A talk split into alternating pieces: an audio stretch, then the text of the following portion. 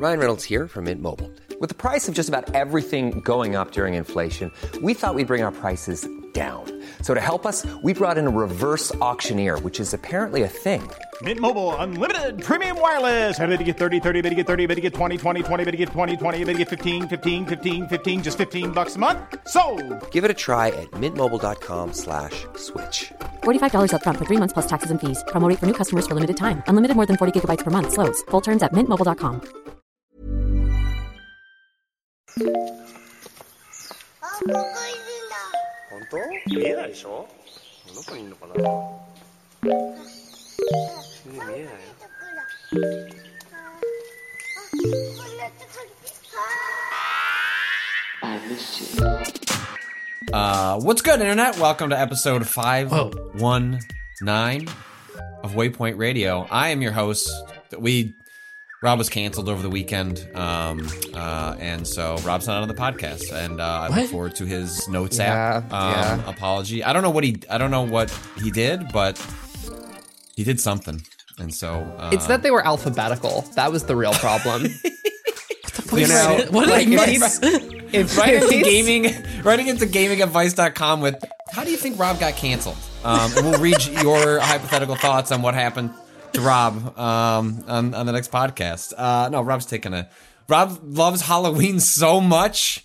Just had to get out there early. Can't do a podcast. Got to get out there and celebrate the Halloween spirit uh, ahead of time. But yes, I am your host. Uh, I am joined. Uh, no Rob, but I have a Renata Price. Hello. I have a Cado. Hello. Is it, or are you Ric- Oh, Cado, that's Ricardo or Cado or Ric- Ricardo? Rica- r- r- Ricaboo. It's me, the Dark Ricardo. Oh no, not the dark Ricardo. It's me. Dark Ricardo. Anti Cado.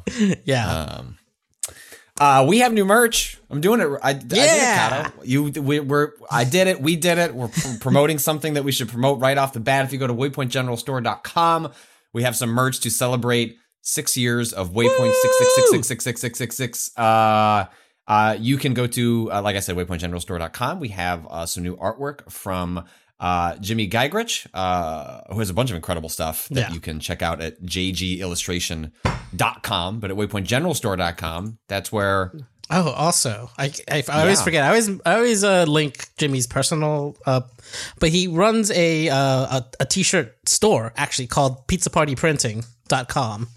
Ooh. You should go check it out. So many cool shirts over there. Just you're like wearing one right now. yeah, I'm wearing a Teenage Mutant Ninja Turtles one that you can no longer buy because it was an early run, but they've got out, out, out here just dragging folks for not getting the, the time t-shirt drop. Uh, but yeah, Jimmy Jimmy did a, an excellent job. They have a lot of other really, really, really good shit. Uh, we were, we were definitely going for a spooky heavy metal vibe and Jimmy nailed it. Uh, we have uh, two different uh, posters, 18 by 24, 24 by 36, um, and a t-shirt. Uh, what is the difference between these two t-shirts? uh, the Comfort cut. tee. Oh, I see. I see. Yes, comfort they're tee, cut. women's comfort tee. Okay, I It's see, got I the see, like see. swoopy cut, slimmer cut if you want that sort of cut. S- to swoop or not to swoop. That is the question, yeah. When you go to waypointgeneralstore.com, still got all the other uh, stuff, you know, except for the old mug. You know, maybe one day. You know, people people out here. I had I had someone uh, send me a message recently that uh, the old mug it broke. They dropped it. I'm like, what am I supposed to do? I can't replace it. it. can't replace it. In fact, I think if we were to bring back the old mug, we'd have to. We we toyed with an idea at one point of uh, re releasing the mug, but like under hov- heavy JPEG compression Oh, artifacting. It was really Yes. goofy. Yes, I forgot about the fucking internet baked JPEG. like yeah, exactly. Like doing the equivalent of a JPEG being you know tossed around for ten years between different compression sites. What if we Yeah. did that too? But we were worried that. Like as uh, Cado was experimenting with it, it kind of looked cool. Yeah. it's like oh shit, Damn we're not it. accomplishing our goal of making it look bad. We're accomplishing our goal of making our anti-goal of making it look cool. Actually, Hmm. JPEG compression fucking rules. This is this is awesome. Yeah, so, I mean, yeah, we have arrived. Yes, we have arrived at, at, the, at the point where we are. If you lived through the JPEG compression era, it annoyed you, but now it has become an aesthetic. Yeah. and we lust for it. We we, we, we want the we we at Waypoint want the compression. Do you Um, think if I hope really hard, one day I'll be JC- JPEG compressed in real life? I mean, every time we start a video call, I mean, that That's that true. you know, I never know what's going to come out of Ren's webcam. So you know, we were we were interlaced or de-interlaced today. You, if you can look into some sort of there's got to be a TikTok filter that does JPEG artifacting. No, I want it in their real what the, day-to-day Is that what the Zoomers want? Is to look like a werewolf or a, a be a JPEG artifacted to hell and back? Um, I want to walk into the bodega and then be like, "Are you feeling under the weather? You're you're a little bit more artifacted than usual today. you are."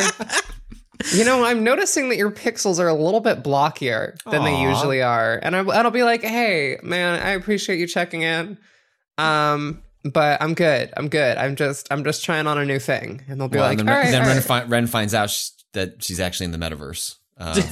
Unfortunately, that's God that's damn you, Zuck. Fuck, let me free. Zuck, let me out. Zuck. Uh, a a little bit of uh, news uh, that that occurred over the last couple of days. Um, this morning, um, we were having a debate on how to pronounce this because my favorite part about doing a podcast is uh, writing things down and then realizing you've never said the word out loud, and uh, especially when that is extended to internet handles, people's online uh, presences. And so, Cado, you went with nibble. I was like nibble because Yeah. I was pronouncing it as nibellion as I like the actual Twitter In my head, I read it out Nibellion? as Nibel- yeah, Nibellion. nibellion. Nibellion. I don't know. but, Nibellion. uh, either well, either way, um, the, well, they uh, announced today that uh, they uh, are, are they, if you are, are unfamiliar for some for some reason. My guess is if you are online, like games on Twitter. Um, although obviously, given the current moment, um, and this is related to it, maybe maybe you're trending in the direction of getting away from Twitter, which is a healthy decision for for all people involved. Uh, but um, it was you know like Nibble and now I don't know what to do with this name. Them and Wario sixty four were the most well known for uh like being great follows if you wanted breaking news. Um, Wario64 had a, did a lot of sales stuff. It seems to have turned that into a full full time job. I have asked Wario64 several times, "Can I write about you? What what you do is strange, and I would like." And and they they're very kind, and then they say no. Um and. Uh, so yeah, like the the, this uh, the decision to step back uh came with a uh a brief statement. Um, uh, after some introspection, I made the decision to focus my time and energy elsewhere and move on from Twitter. This marks the end of my video game coverage and active participation in this platform. Thanks to everybody for the fun times. Farewell. P.S. I'll leave the account up so that nobody can grab the handle for malicious purposes. Uh, They got rid of the their their profile pic, which was so lovely. it was. I love the fact that they love.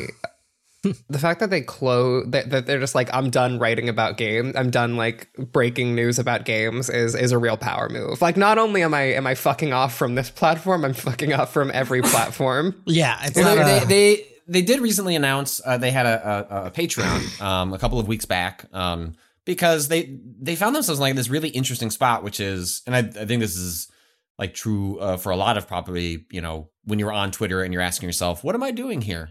What am I getting out of this? Um, is that it's not easy to monetize, right? It is not it is not the same way as an Instagram or a TikTok in which there is a maybe not clear, but there is a path towards being popular and then making money off that popularity. Like the broadly, what you see on Twitter is a, a post go viral, and that person gets contacted by like a sex toy manufacturer that says, "Could you please like post a link to this sales on you know un- underneath?" Like I feel like that's the most common thing I see of someone being able to make any sort of money uh, here. And so I, it sounds like maybe the Patreon wasn't enough, and then also I think having the the phrasing uh, uh, in the comment be uh, uh, my active participation in this platform does seem to coincide with Yeah. the sale of Twitter to Elon Musk, and which has a, a lot of folks uh, questioning whether they want to continue contributing to Twitter because really Twitter only gets it only works because of the people on it, um, and at, at the point that it is eh, you know possibly going to becoming more hostile, more, somehow more hostile than it already was under the uh, leadership of Elon Musk. I, I think understandably has a lot of people wondering, or at least like doing some self examination of like, w- w- what kind of online communities do I want to be a part of? How how do I want my uh, sort of like public facing sort of image like where is that projected? I don't know. Like where I'm, I'm curious where where both of you have kind of fallen on this. Uh, are, are we hashtag delete Twitter or are, are we here to watch the chaos unfold before our very eyes? If the website burns, the website burns. I need it for work. I will, I will continue. I will continue to be on Twitter.com. Like truly, like truly. I, I, I don't know. I, I think I, I, I'm I'm I'm with you. I mean, I, I like a lot of other people. Like we went to Substack and like was like, I don't know, this could be a newsletter someday, I guess. And then a couple hundred people, you know, uh, you know, subscribe to a. I mean, there's nothing there, and I'm not charging anything. So, uh, but Yeah. I I mean, it's one of those things where I'm I'm with you. Like Twitter is extremely important for the public facing part of my career. Like there are people who are like there's a whole section of professionals who like are on LinkedIn. My LinkedIn is Twitter. Like that's how I meet people, that's how I network. It's how uh that number, that follow number is in many ways like part of my resume. Like it is a snapshot of like, oh, this person at least you know some measure of dipshits want to follow what this person has to say that's not like a necessarily a quality indicator but it is sort of like uh, a snapshot and uh and so i find myself in the same the same boat ren of uh i will continue to be here for professional purposes. But like long Right. prior to this i t- like once i had kids i spent a long time thinking about what exactly am i doing quote on here. And a lot of what i came to was i need to find places privately where i can like have online interactions communities that are i, I feel are valuable. And what needs to happen on twitter is as little personal introspection and availability as possible. I kind of Yeah. came to the conclusion that although social media uh rewards like if i posted pictures of my kids that's not going to get the most likes. People want to see that and i get it. My kids are extremely cute but I, I don't think people have the right to that part of my life and I, I think Right. it's twitter's an especially bad place to share that. And so around the time my kids were born is when i try to like really take stock of okay this is going to be a place where i share my articles i have interactions it's a great place to find sources for stories it has its usefulness um, and I, I i would be sad for twitter as a concept if it if it all burned but at least while while it's here it's important it's it's valuable to me. And then i'll like everything else it's like you keep you know what was social media you know uh, in the myspace era as that was like an- another thing pops up and like grabs that oxygen. It just may be a different type of oxygen. It won't, there, there will not be a twitter 2.0 it will just be something else. But in in the meantime uh unfortunately twitter helps pay my like put food on the table so Right, so i will right. i will continue i will continue to be here and i would like i would be nice if it got better i don't i don't feel i don't i feel like that is unlikely but uh but it is Yeah. one of those it's one of those things No. like bec- because it doesn't like twitter is a place that re- really it's very easy to get lost in it and it, and it, it can prey on like your worst personal instincts and so it takes an incredible amount of restraint to like hopefully use it for like the things it can be good for you at but i also don't blame people for being especially if you don't need it just get the fuck out of here like, like go like you know go find those private communities that are gonna you know where you're gonna find that value to a certain ex- extent, like I'm a hardcore lurker. I don't post much. It's really Mhm. just was a replacement for the whatever million RSS feeds I used to have back in the day. And it's a little bit like slower than an RSS feed usually because not everywhere posts every single thing they're making, anyways. mm-hmm. Um, so in that sense, I'll probably still be there as long as those people are still there that I'm like I want the information from, right? right But as like yeah, as a place to be social, I very rarely No. use it as that anyways already. So like, meh. yeah I I mean, mean, like, there, there are there are a few things that uh, I enjoy. It is like the ultimate time waster of when I have three minutes, I'm waiting in line. Yeah. Okay. Click refresh. Click refresh. Like that. That is probably like the most valuable thing I get out of Twitter. Is just I need. I have a couple of minutes. It's not enough time to actually boot up. Well, I guess you could play Marvel Snap. Um, yeah, so, now you got um, Marvel Snap. There you go. You don't gotta go to Twitter. Don't need Twitter. go I Snap. I've got Marvel Snap. I haven't played anymore since we. I, Oh, wow. Weekends get shot for me. Uh, but uh, um, I wish I could say that. Uh, yeah. How? What do we? What do we at? Got I'm almost, I'm almost, I'm almost done with the battle pass. Uh, that That ends- seems like a lot of hours, though. They usually construct those things where it takes a while. Are you yeah. just are you just playing with your phone plugged in, like charged, or you No. switched to, to desktop? No, I I will play it and then my phone will die and I'll plug it in and then I'll keep playing. It's fucked up. It's fucked up how easy it is to get lost in that game, especially because it feels like the matches are short, but not that Mm-hmm. short. Sometimes it can go like five minutes for a single match, but then you're like, that was like a minute, and you do another one, and you Oh, no. do another one. And then you're like, I've been one. sitting on the couch looking at my phone doing Pokemon Snap, not Pokemon, Marvel Snap for uh like three hours. Whoops. Ah, dang. Happens to us all. They got me, Mostly though. They got me. Well, I've spent yeah. enough. I've spent enough time in there that I was like, fine, I'll send them some money. But really, what got me was I hit a wall. I finally hit a wall of like, What did you spend? You spent money because of the wall, or basically yes. Okay, Uh, so where was the wall? The wall ends up being so you know you can upgrade card visuals, which gives you collection points, which moves you down the collection tree to get more uh, drops, right, for cards. Um, at a certain point, you can't upgrade your the visuals of your cards anymore because you're out of credits. And in order to get credits, you have to you get some on the collection track itself. You get some from for free from the battle pass, but you get a lot more on the paid version of the battle pass. Also, Oh, the paid okay. version of the battle pass included Miles Morales as the first uh, Damn, gotcha. unlock, and I was like, They obliterated, ruined. You had no fucking chance, I had bro. no fucking chance. no fucking, I was I'm the laser targeted. How much is Fuck. the the battle pass? Twenty bucks. ten bucks? Ten bucks. Ten bucks. Okay. Um, and how how how long is that supposed to like? How, how is long is the season? Do we know? I guess it just launched. But. yeah, I'm not sure.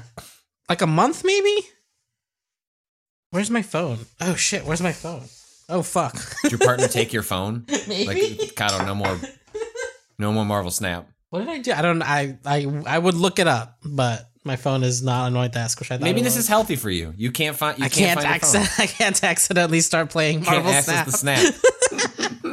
um but yeah there so like i think some of the early mentioning of like the only thing that you would purchase things for is cosmetics is kind of untrue when what gets you more card drops is upgrading the cosmetics to your cards right? Like yes directly what you are spending money on would technically be getting those upgrades from like frame break to 3D mode on the on the card, but then that also includes the XP for the track that gets you cards, and that that's the only way to get cards. So it's it's more of a like two layer situation than like no you you would never spend money to do this thing specifically. Well, I guess the, the the question then becomes, and maybe this is too early for you to know, and this will all have to play out in the broader meta as the game goes forward. But it's it's one thing for there to be cards that you don't have. Yeah. It'll be another that are there from a balance perspective.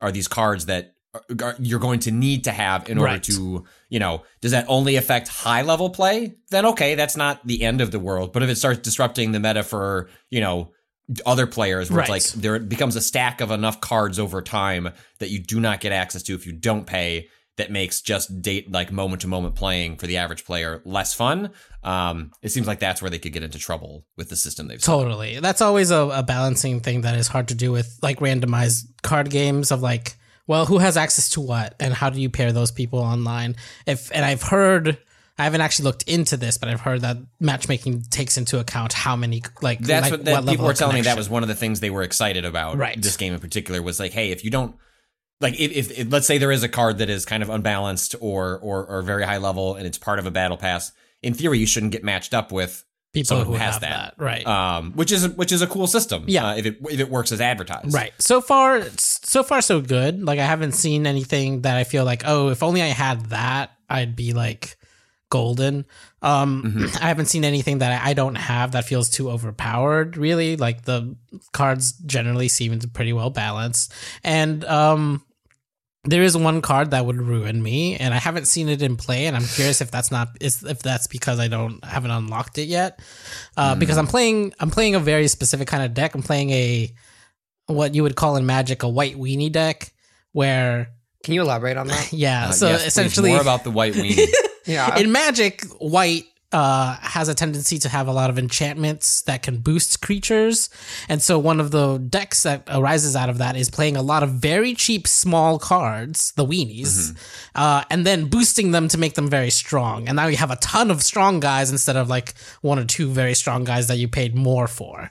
Um, so in this game, I'm playing a deck that is half one drops, half of the like more than half actually of the whole deck is just one cost creatures that do uh do good things for me in general. And then the last the fourth fifth and sixth drops are all things that boost those three cre- those one drop creatures. And so if i play my cards correctly i end up getting a huge boost on the last turn that often swings me the game because they're not expecting it. They're like what are all these one these one drops aren't doing shit? Like they, they're they're playing poorly. And then i like boost everything three times with my there's a specific combo where i have one that is specifically plus one to all one cost cards. Another one, my my that's my four drop. My five drop is uh plus one to every card, so everything on the board gets a boost. And my six drop is repeat all ongoing abilities on this location where you play it. And those other two are ongoing abilities. So suddenly everything that was getting plus one is now getting plus two, and all the one drops are getting plus two because they're getting hit by the plus one guy and the everything guy. Now they're getting plus four, uh, and everything just blows up in people's faces. Um, it's not foolproof. Like I, I still lose every once in a while to like misplays or like certain I types of. I still uh, lose every once in a while. Damn, Damn. taking Look. L's I'm taking L's out here. Mostly the the out fun here. The real In thing this is that economy. the real thing is that I can't count and it's a math game. So sometimes I'll be like, yeah, that seems Ah. right. And then I'll like lose by one. I'm like, fuck, I should have actually just counted it out. Especially what's especially fun is the the like whole like kind of betting mechanic of like this is how much rank you're going to gain or lose depending on like whether or not I snap on turn one. The the the game opens, I hit snap immediately. We're not playing for a single cube. Fuck that. That's gonna take a million years to, to climb the ranks with. Um, I'm like level forty now. I hit. Uh, I think it's gold. I've heard people have been using that snap mechanic at on one, Yeah. essentially as an intimidation tactic. It's like I'm doing it mostly because it's just like it doesn't feel like a worth it otherwise. Like a single sounds like it cube. sounds like an intimidation tactic. I know maybe you don't want to phrase it that way. it but hasn't it worked. Like it hasn't worked. People have beat my ass. Been like, what this what is this idiot doing? And um, uh, a lot of people are much smarter than me and will Mm-hmm, pull out on the last turn, understanding that they were like, oh, I would have lost. Because what it does on turn six is like you have an option. You go through with your s- turn six, or you can pull out and like it's half of the amount of cubes that you would win or lose. Uh, because on turn have six it to you have to it. commit to the Yeah. the the okay Yeah. taking the cards off the table. Right. I gotcha. Uh, so you will lose less if you end up losing, but then if you don't end up losing, then you win more. Great.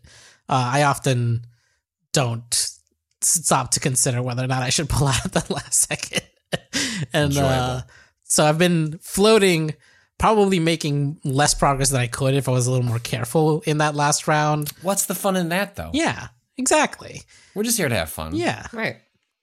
Uh, speaking of taking L's, uh, Hellena Taylor, the Oh uh, Bayonetta voice actor, this is sort of a, close the loop on on this story. My guess is, my guess is we're not going to hear a whole lot more from Hellena Taylor going forward. Um, um, Bayonetta three is now out. Uh, Ren has has our copy of that, and we'll be checking back in later. I'm curious to see what you you make of it. But before we Yep. get to there, um, uh, a couple of days back, uh, Hellena Taylor, uh, after saying, you know, some version of, uh, oh, my posts have hit a nerve with people.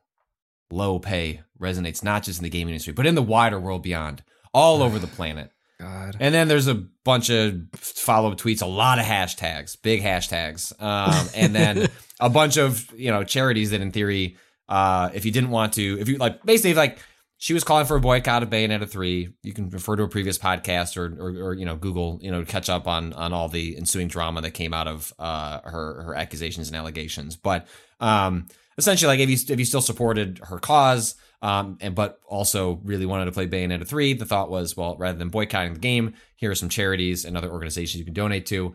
Uh, uh, one of which uh, is a, a group in Kentucky that is uh, currently or, or recently was running anti-abortion billboards. So you know, just uh, woman power. Uh, woo woo woo! Like, go get it. Um, Oh no. body autonomy. Who knows? Who could Listen, say? she's Um, she's girl bossing. girl bossing. Right. That's true. Well, that's what the hashtags are for.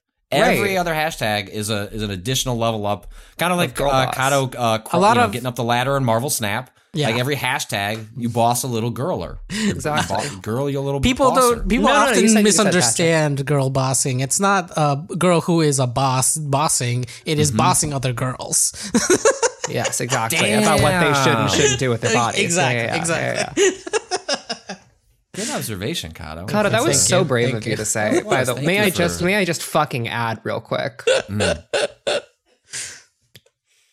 So yeah, that's what Helen Taylor's up to. I don't think we need to give her any more oxygen, and I yeah, um, I guess go enjoy Bayonetta three if that game is is your thing. Um, uh, elsewhere, uh, Cado, uh, this is not video game related, but you know, frankly, if we just say it enough times, maybe one will appear, and uh, the world will decide that yes, Halloween three season of the witch does deserve a video game tie-in made for the PS2. Oh my Um, god.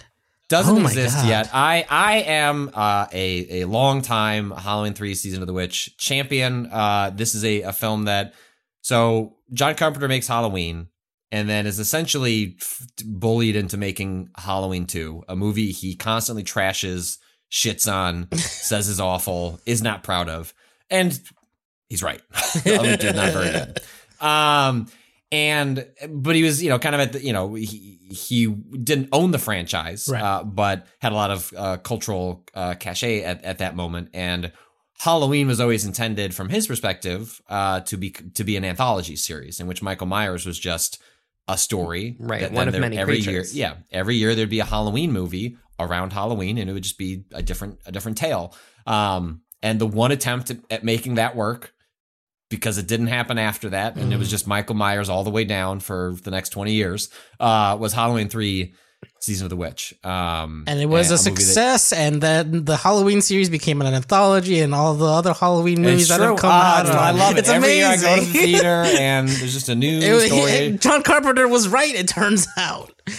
I mean, Well, he, was. He was. Uh, he, he was. John Carpenter is always right. Go read any of his interviews; incredible. But uh, it's a movie that eh, like bombed to the box office, didn't make any money. Michael Myers comes back for all future installments, um, uh, so they can just ring ring that out of each each subsequent release. But uh, Season of the Witch got a, a real cult following over the years for its theme song, um, uh, and uh, for its bleak ending. Uh, for the most awkward sex scene, maybe put to film. Yeah. Um, that one in the hotel. That one in the hotel. Um, what did you What did you make of Season of the Witch, Cado? I'm I'm delighted that you you chose to embark Great. on this adventure. great, great movie with a lot of bad things in it, but also it's still Hell a very yeah. good movie. it's still a very good film, and I don't understand why this wasn't, you know, raved about and why it bombed. I mean, I do maybe the maybe the anti-Irish sentiment that kind of trickles in. Oh, you know, but that's, come just, that's on. just that's just no, movies. it's, it's movie. Come on, it's not listen. real Irish people. Listen. wow, what did you just say, Cado? yeah, Cado, can you it's just they're that? they're fake. It's a movie. Uh, Rob wasn't uh, canceled. God. Cado was for Yeah. their Irish their Irish takes. oh my god. Cado, uh, Cado reinvented anti-Irish sentiment in the year of our Lord 2022. Who do you think you are? Truly, just like so Can you many explain the plot good. to Season of the Witch? Yeah. Can you ple- please, please, please. Uh, God, it's truly like, but it's because you on that phone though. But the phone is TV and consumerism around the holidays, like especially true. specifically Halloween, but also just like you know capitalism in general.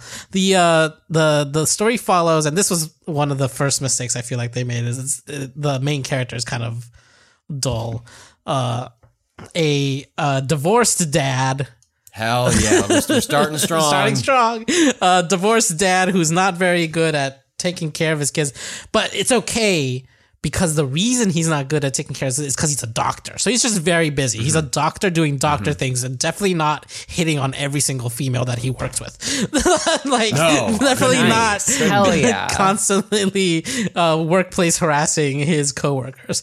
But um essentially it follows him investigating the death of a of uh, a person who wanders into town grasping a mask from a, a, a like nationwide seller of Halloween masks called Silver Shamrock. And and here you can see where we begin the slight descent So into uh, weird like uh, stereotypical uh, Irish uh, people. There's um some very interesting accents being pulled. What's funny is that the one guy who's actually Irish doesn't have anything like what you would consider a quote unquote Irish accent, which is Nice. great. The um the guy the, the the the big bad, the like CEO of the factory at Shamrock, Silver Shamrock, that actor is actually Irish, but like he just has like a kind of weird mid Atlantic accent. Um which is uh, funny because everyone else who was supposed to quote unquote be Irish is doing their worst. Like, oh, Begora. Like, Sorry, Cado, can I get that again? Sorry, Cado, can I I please know, get that again? I will never. You can go back and listen to it on the podcast. Wow, add it to the soundboard. Um, but it's it's it's um it goes places where you're not expecting it. Honestly, like the, the, the it pulls a lot of uh, imagery from the first one in a way where you're like, oh, okay, I see the parallels that are happening here between these people, uh, mostly in uh, suits in this one, uh, that are have become kind of the like stalking characters, the way that um Yeah, that Michael. Myers was. Right. This is the big. This is the quote, Yeah, big fuck- reveal. but No, like you could uh, uh, uh, it was pretty obvious. Yeah, you got robots. You have you have Yeah. uh, uh, like Celtic demon gods that, that need ch- uh, child Need sacrifice. child So they've sacrifices, yes, they've created yes. a Halloween company that produces masks. That when the kids put the mask on and they watch the Silver Shamrock TV show, like the theme Hold song, on, I, we got to talk it's about going the to turn ad. them into bugs. throughout the entire fucking movie. They they they have this ad running, uh, and it starts on eight more days till Halloween, Mm-hmm. Halloween, Halloween, which means they recorded how many of these ads and are running them every Oh. single day. So they've got, they've got at least nine, right? like eight through one, and then Halloween day. Mm-hmm. And it turns out on the Halloween day, there's a special one on Halloween day. That one has a hidden message, a hidden spooky. Um, uh, jack o' lantern, which if you are familiar with the like Halloween uh, branding, the jack o' lantern on the like cover the is like on the cover of, of the Yeah. of the posters and of the early ones especially. Uh, the the movie opens with uh, this jack o' lantern being drawn onto like a what seems like a computer screen, but actually pulls out and you notice it's it's, it's a cathode like it's a CRT of some sort.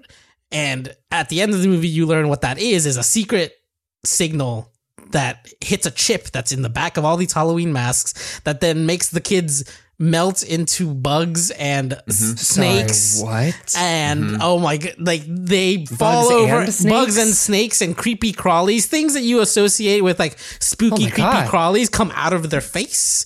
They Cado. are, yeah. Uh, and then they, the creepy crawlies go over to their uh, uh, parents and kill them too. So like, just you know, blood Oh, sacrifices. hell yeah. Um, they stole a piece of the Stonehenge. Nice. Like they took one of the f- five ton rocks. It's like makes a mention of like it was hell getting it here because they're in fucking where are they? They're like in California, right? So like that's like about as far in New York in in uh, the U.S. you can get from Stonehenge. Um, but yeah, it's definitely implied that they're using magic to make people into robots, which then Nice. become their little, you know, factory slaves. And then they're uh, also using magic to make these chips that will make snakes and bugs appear out of the heads of uh, children when they watch this commercial. And the ending is just It's the best. Fucking beautiful. And like, if you really don't want to know anymore, you should go watch it if you haven't already at this point, and you can deal with the uh, Irish racism and the weird workplace harassment. Uh, but apart from that, All, all in service of a great ending. yeah, skip ahead like thirty uh, two minutes if you don't want to hear it. But the very end, this guy, the guy who's been investigating, knows like, oh no, they're gonna run it on the broadcasting channels, right? This is back when there were three channels.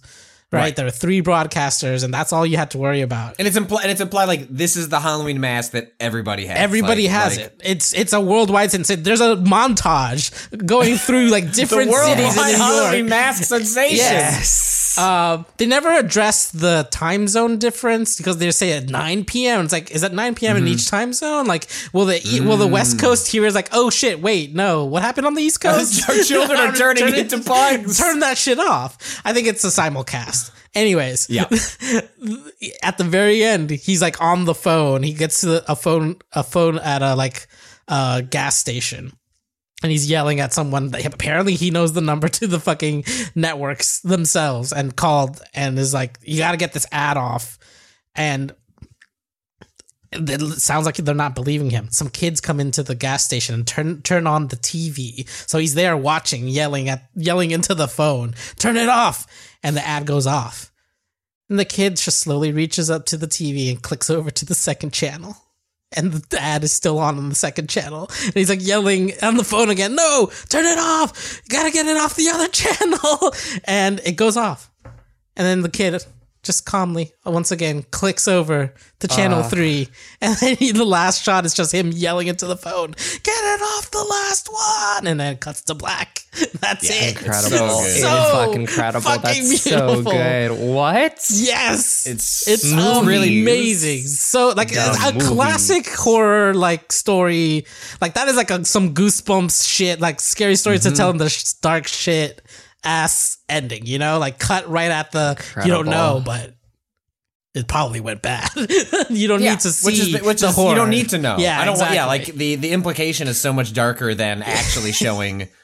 I mean, you already get montage shots of kids turning into bugs earlier in the movie. I don't. I don't You need twenty to- more of them. Yeah, exactly. Showing that it actually happened doesn't matter. It's like you understand what's gonna happen, and the implication Yeah. being just like this is too like the powers of television and how widespread culture is can be a, a scary amount of power for one pre, one person to have. Right? Like it's about It's, it's, it's, capitalism. It's, It's, Carpenter about at his most Yeah. delightful because like there there's strong themes uh, like anti-capitalist uh, themes in, in a lot of uh, Carpenter's work. Right. You know, like most poignantly in they in like uh, they live. Yeah. Um, but like even in this, like it's delightful because yes, like this movie has all sorts of capital P problems, but it is it is like charming and interesting and bleak Yeah. and that that, that you, I think it's easy after you've seen it to understand why it has had real staying power over the years. It is beyond just sort of like, well, the camp of it all is a delight, which it is. Yeah, like th- it is. it is very campy and very fun.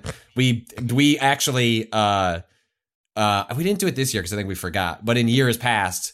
In the in the ten days leading up to Halloween, Mm-hmm. when the kids wake up, we play that on one of Oh, the speakers and just dance and just dance in the kitchen. They don't know what it's Halloween. about. Yeah. They don't know what's going on. They're just like, oh, we get to do the Halloween song. Da, da, Patrick, da, you rule. Just like Um, uh, also a beautiful like oh that's kind of an annoying ad that s- turns ever more Mm-hmm. It's a real sinister earworm.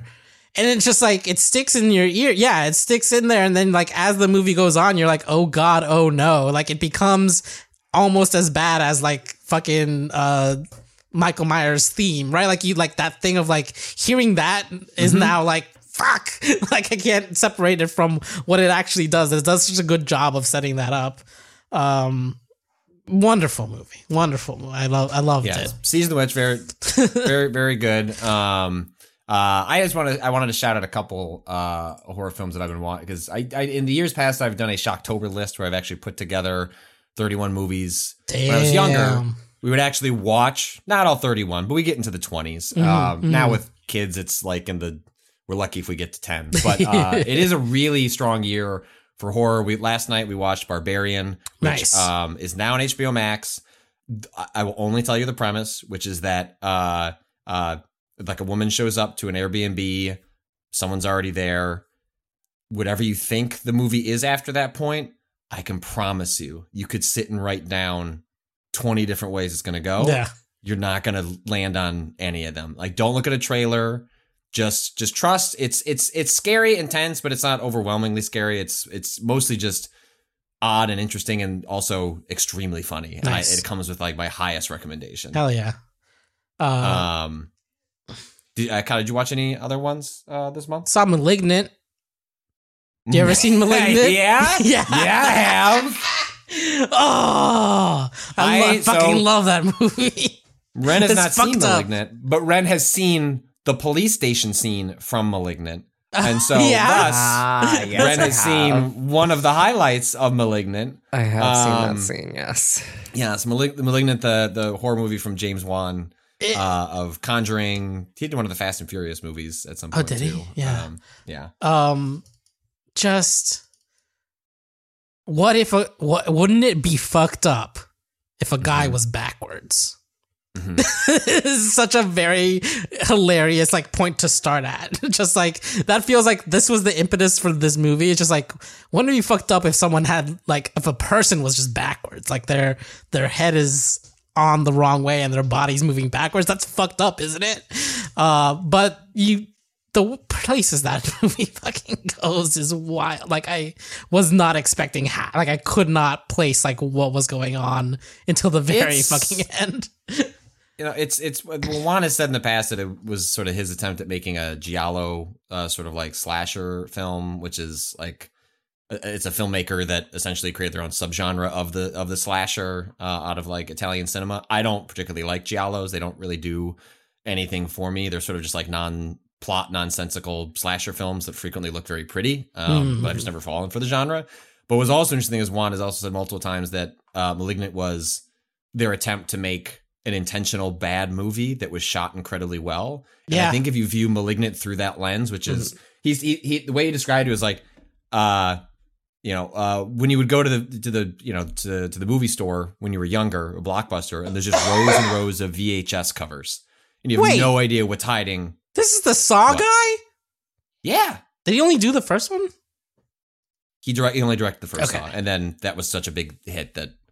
Well, then after that, he did. Oh, he did the doll one. I for the name I forget. Um, the doll one? he made a doll movie after that. It was just okay. Annabelle? Um, no, not Annabelle. Annabelle is related to well, so Annabelle is a doll in the Conjuring universe. Oh. The Conjuring is a film that James Oh, James you'll Wan just say did, anything. This is great. and there are multiple there are multiple Annabelle films, but Annabelle is a doll in the Conjuring films I that is see. seen in the original film when they go to the Warrens' um, room and they have a bunch of other curiosities uh, back there. But no, a, a dead silence. I knew it was going to come to it hmm. eventually. It was a, the puppet movie. The um, puppet but anyways, movie. Malignant was like pitched as like, like I want like a grungy VHS movie, but I'm going to shoot it like it's a slick Hollywood production because that's what James Wan does. Yeah. And he's a you know a big filmmaker, and I I think you see that in there. Oh, It's like, what if we tried to make a B movie with a real budget and like It real has- filmmaking chops behind it? So it's like it's it's intentional camp, which you can do, but it's very hard to pull off.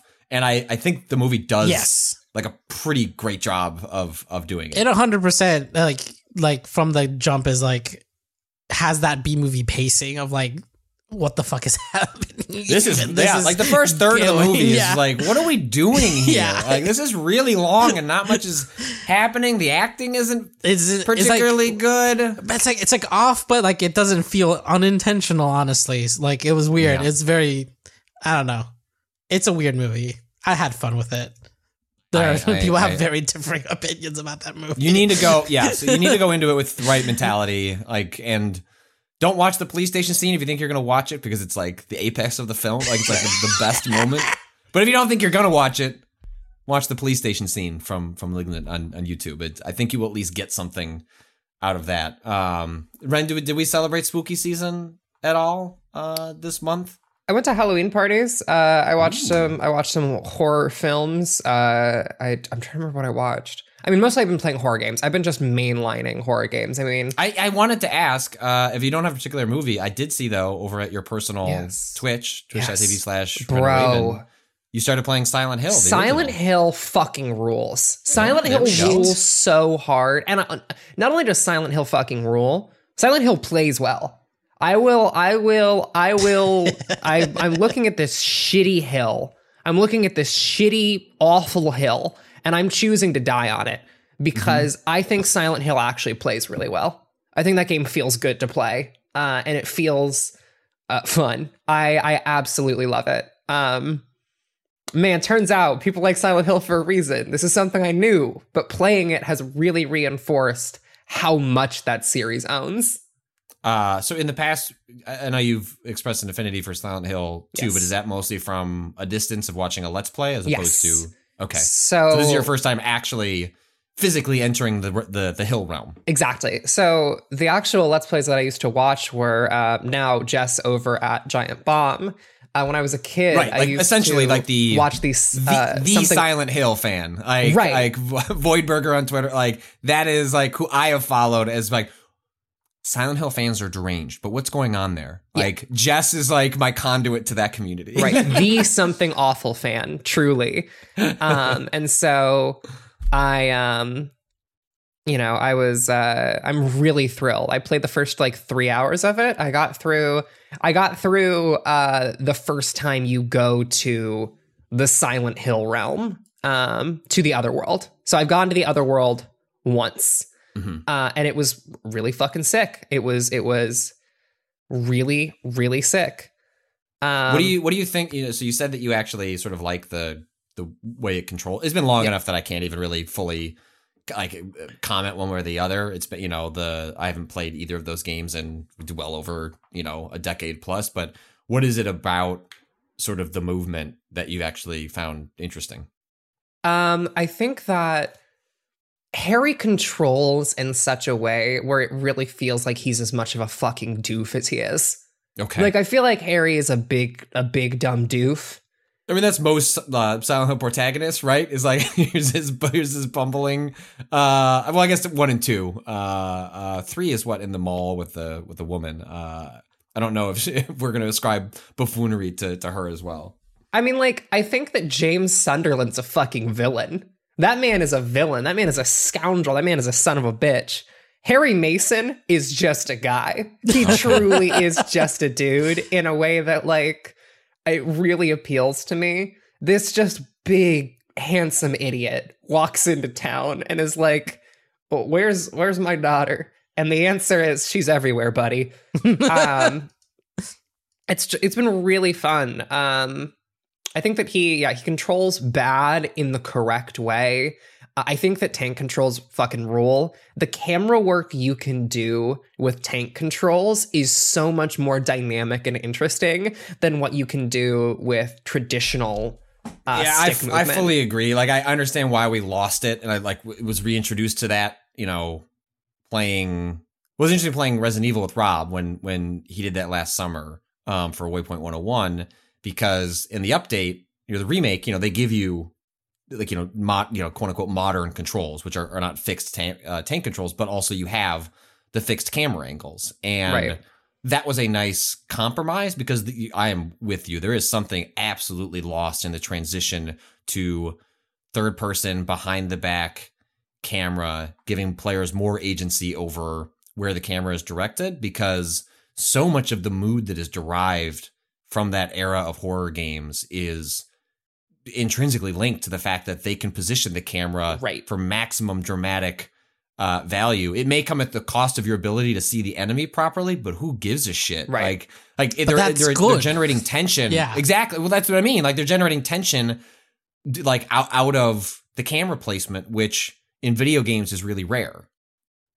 Right. Yeah, it's it's so it's so good. There's I remember so when I was first playing it to like make sure that my cool PS1 was working correctly. Oh, oh, you got a hacks PS One? Nice. Yeah, I got a really that's- cool PS1. Sick. That's Um, awesome. I was like making sure my cool PS1 was working right. and uh, I was like, "Oh, okay, cool, cool, cool, cool, cool. Let me let me load up the game." And I played the first five minutes. And in the first five minutes of that game, you walk down this alley, and the camera just swoops and like t- it goes into this like disgusting Dutch angle and follows you through this little hallway. And that that one moment of camera work made me so excited that I went, I have to turn this off. I am going to turn this off right now. I hit exit on the video game and I was like, this camera work is so exciting. I have to experience it on stream. I am mm-hmm. beyond thrilled.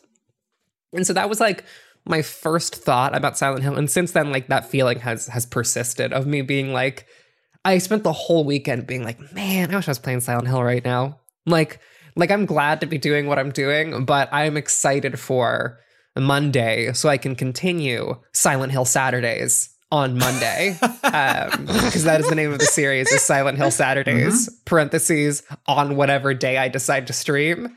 Well, that's Um, you want to bring that bring that weekend energy into a weekday. you know? Exactly. Silent Hill Saturday on Monday. Silent Hill Saturday Mm-hmm. on Wednesday, so people know what the vibe is. They they They, they, know, the, know they know the vibe and they know when to tune in. Exactly. On Saturday, but on Monday.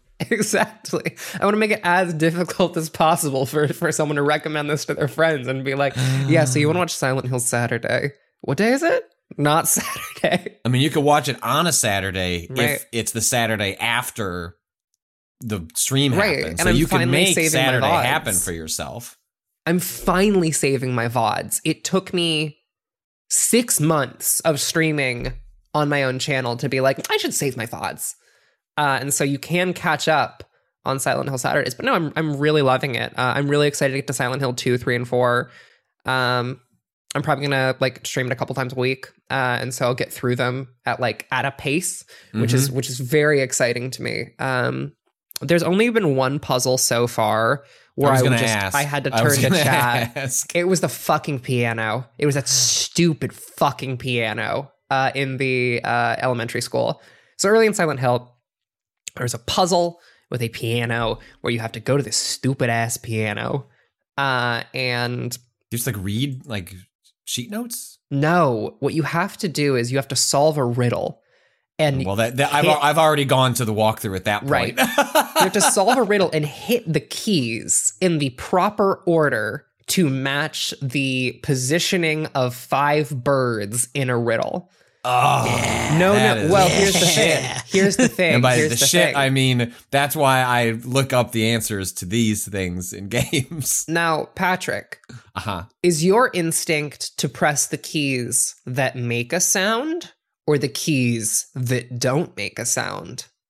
I feel like you've set this up I have. deliberately. This I query. I would want to. I would. It's a piano. I want to hear the sounds. Wrong. Logic be damned. Wrong, fool, Mm. dumbass. Go to go to hell. Because I spent like five minutes being like, okay, I've got the pattern. I figured out the riddle, Uh huh. and I was hitting the fucking keys. And then someone in chat was like, "You should hit the keys that are that are that don't make a noise." And I was like, "I'm just gonna just send me the." send Wait, me the why don't they make a noise? Because they're they're uh Broken? They're haunted. no, they're not broken. haunted, they're haunted spirit keys. they're puzzle elements, Cado. They're they're part of a they're part of you press the keys and then a medallion falls out of the wall. Right.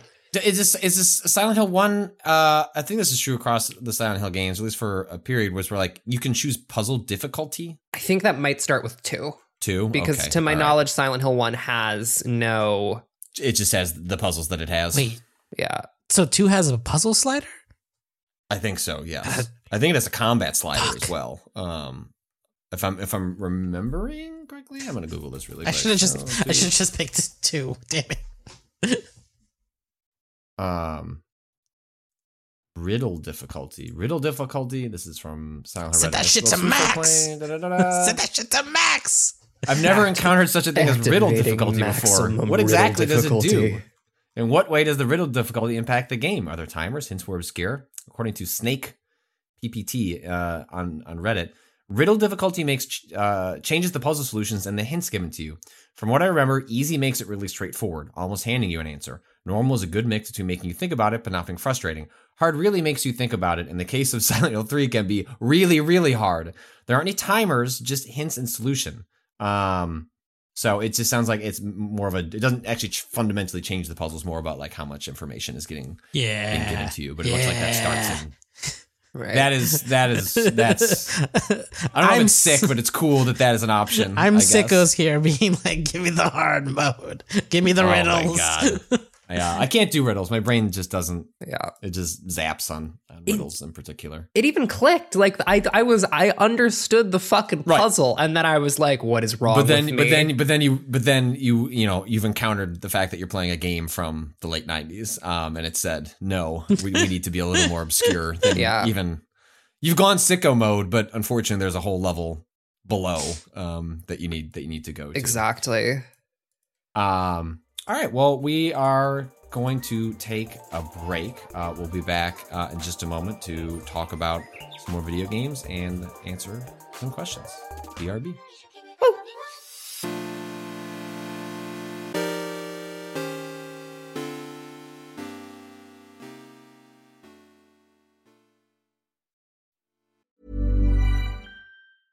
when it comes to your finances, you think you've done it all. You've saved, you've researched, and you've invested all that you can. Now it's time to take those investments to the next level by using the brand behind every great investor, Yahoo Finance. As America's number one finance destination, Yahoo Finance has everything you need, whether you're a seasoned trader or just dipping your toes into the market. Join the millions of investors who trust Yahoo Finance to guide them on their financial journey. For comprehensive financial news and analysis, visit yahoofinance.com, the number one financial destination, yahoofinance.com.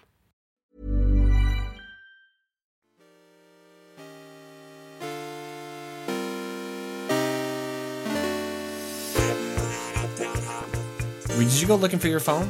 I heard it ringing in the other room. It wasn't important, but Oh, ringing. Is that called a push notification from Marvel Snap? You've been challenged? Mm-hmm. no, I had, nah, nah, The accusations, they're When- flying. no. I already, Maximum speed. I already did all my challenges, my dailies. Like they're done. Wait, let me double check. Did I do them all? Jesus. And we're back. Cado, did you do all your dailies? Did you do all your dailies? It's loading. You found your phone. It's loading. It's loading. Okay. Well, while while it's loading, um, Ren, you've also been playing another spooky game, one that I've not had a chance to try yet, but I. It was like what the weird thing where like you want a game code early, but sometimes you can get it too early, and then you forget about the game existing. Um, but I oh was really shit! struck by I got, the I got new dailies. I God, got they gave me new dailies. God. Cado. No, it's fine. Give them this moment. I did the dailies from last night, not this morning. Well, good luck to that. You can do those dailies while Ren speaks Hi. about the video game she played. Hi. Uh, Hi, Ren, Saturnalia? Saturnalia? Saturnalia. Saturnalia. Um, I don't know much about this except when I watched the trailer, it was extremely striking visually. So what's what's going on here? Okay. So Saturnalia is a horror adventure game. Uh, it is it is in the like detective adventure game mold. You are doing little tasks like finding a hammer to break into a drugstore to get uh, uh, drugs to save a man. you are um, wandering around this town. And so basically, the premise of the game is that you are a handful of people, all of whom are experiencing uh, troubles, shall we say, uh, in the midst of this festival um, in this small Italian town. Uh, and at this festival, basically, uh, you you show up in town. Uh, you start as this woman who has a, and also, yeah. Let me just first note the aesthetic so people understand the appeal. It is all hand drawn. It is like hand drawn and sketched in this. It, has like a like almost like a charcoal like Yes, sort of quality to it. Um, absolutely fucking gorgeous. Absolutely gorgeous. Um, but uh, the actual uh, mechanics of the game are you're wandering around town, you are picking up objects, you are looking at objects, uh, and you are doing little adventure game tasks. The town layout is randomized every one of your runs. Hmm. And did you notice the word I just used there? Run, no. run. Oh no! Is this another really promising game undercut by uh, trying to shoehorn it into a roguelike structure? I don't I wouldn't say that per se, but when you lose There's a lot of butts and slow, slow rolling. You your- getting past talking about how cool of- the game looks. all of your characters, if you lose all of your characters to the monster that is around town, the game does reset the town. Okay. And And including is there any co- the is there any layout of the town. No. This is a run and hide from the monster game, Okay. which is not my favorite genre of horror. And if I'm coming to you in a moment of honesty, Mm, I come to you, I walk to you, Cado and Patrick, I say to you, the game would be so much fucking better if that stupid goddamn monster was not around. Just let me do the adventure game bits. I'm fuck let me do the detective work. Let Mhm. me do all of this. And instead, what you do is you walk around town and the game's like every once in a while, swing the camera over your shoulder to make sure you're not being followed by the creature. And I'm like, damn.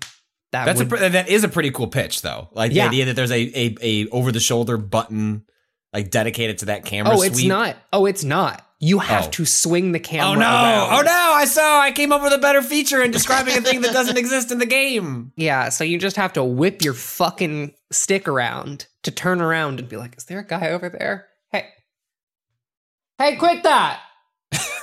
hey, quit following me!" Is that it's when, like when you hit the when you hit the circle button? You get to say the hey, quit that. hey, please stop. Don't do this. I'm just a little guy. Uh, no, the game actually does not allow you uh, to do that. Instead, if you see the creature, it's like, we're gonna play the fucking, we're gonna, we're gonna play the creature noise, and you start hearing the creature noise, and you're like, oh, I gotta hide, and then so you run around the corner and you blow out your match because all of the game is candle, is not candle, it's match lit, so it's Okay. it's even a less light, and you're like, oh, and you run into a corner and then you press yourself against the wall by just like pressing the stick against the wall and that makes you crouch kind of. And you may be thinking to yourself renata that sounds um really unwieldy to kind of just press the stick against the wall until your character is like i gotta get in a ball and you'd be correct it does it it is really unwieldy to kind of just press your face against a wall for about 15 seconds before the character's like should i crouch and hide from the monster um each So one of your like because usually in games like this where you're doing the the like the the monster stalking you, you're exploring a space.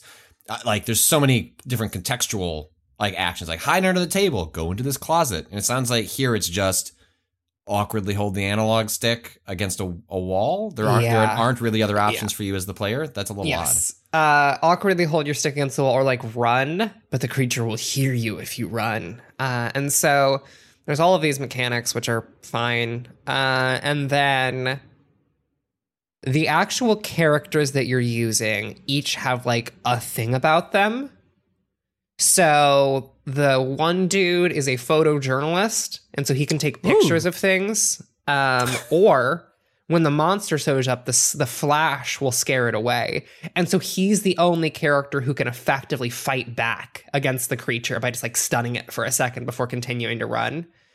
Um, by the way, the creature chasing you and like the actual aggression is really awkward. It's like really, it's it's it's tremendously awkward uh, and hard to like maneuver around, uh, and not in like a a, a good way, to be clear. Um, and so you have all of this all of these mechanics uh, and then other characters will be like oh this is a child and so the child can squeeze through little small spaces Mm-hmm. uh, and go elsewhere and so you know they, it's this detective story in this very particular setting one that like you know on face i do like a lot and it has a like information uh menu I was going to say I, ju- I just found this, and you have to explain to me. Oh my god. This is listed in the in the uh in the UI as the clues yes section, and it's Yes. like it looks like I'm looking at like a subway rail like system in which you have all these intersecting pathways um with different icons like an Yes. eye or a door. Um, walk me through what is what am I looking at here? So this is basically your like detective board where you're including all of your like all of the things you found. What have you taken a picture of? What connects to what? What have the what have the characters themselves put together? Uh, and also, you're looking at your own player characters on this map and how your player characters are interacting with the narrative itself. So, Mhm. like on here, there's like a, a character with a yellow A, uh, and that is, I believe, Amelia, uh, and uh, it's showing her specific motivations and connections to this place. Uh, and so, And are you putting any of this here, or is this being No. filled in as you're this is being filled in as you go. And is Um, this part randomized as well, or is it no. all the same story? You're just, just d- discovering the pieces would be randomized, like because of the town layout. I believe the latter. Okay. Uh, it's Have the same story. Have you lost yet? No. Okay. I haven't lost any characters uh, My- because again, the creature is kind of a non-threat. It's a non-threat, but it's more of annoy- an annoyance than anything Mhm, else. And it's like because it has leaned into the hide from the mean guy store like uh s- um what's the word i'm looking for a school of of of uh character like uh, of of enemy interaction which i uh kind of disdain a little bit um it's a bummer. Uh, I, I think that mechanically the game's a bit of a mess, even if I think narratively it is interesting. Yeah, Uh, I, and was it's, it's a frustrating place to be. I was curious whether or not like this information stays even on a different run. Like, are you having to rebuild knowledge that you've already gained if you lose, or is it just that it That- changes the out? Because that could that that that would that to me would suck. There's a lot of nodes on here. I don't know how long it actually took to take to take in all this information, but like having to regather something that you already know feels like not great. So I was super curious whether or not Yeah, it just I it's don't- just like the layout of the town is what changes, but you keep like the things you've discovered. Yeah, I haven't I haven't seen it yet, honestly, um, because I haven't. It the chase mechanic just deflates Mm. so much of the interest that I have uh, in the game. It's just it it's so fully taking the wind out of my sails. Uh, in a way that's like a huge bummer because I like I want to like this game Mhm. uh, very actively, and that it is pretty much immediately losing me with its basic mechanics is a huge bummer for me Yeah. personally. Uh, yeah, I mean, I think this is a tr- this is like a, a freaking trend in in horror games in general. It is a genre that struggles to figure out how much of a the, like the game part, right? Yeah. Like like like Yeah. how, how much game, how much is just exploring a space, and and Right. what can you? And even then, you start to run into you know shoehorn, you know, like Scorn, right? Like just shoehorn, like that, that game is aesthetic, aesthetic and vibes, and then also they went ah. I mean, the, the, you know, players don't have enough to do. Here's some combat. Here's some puzzles, and and Right. and maybe if those had been more limited, they could have like felt like they were changing up the pace of the game.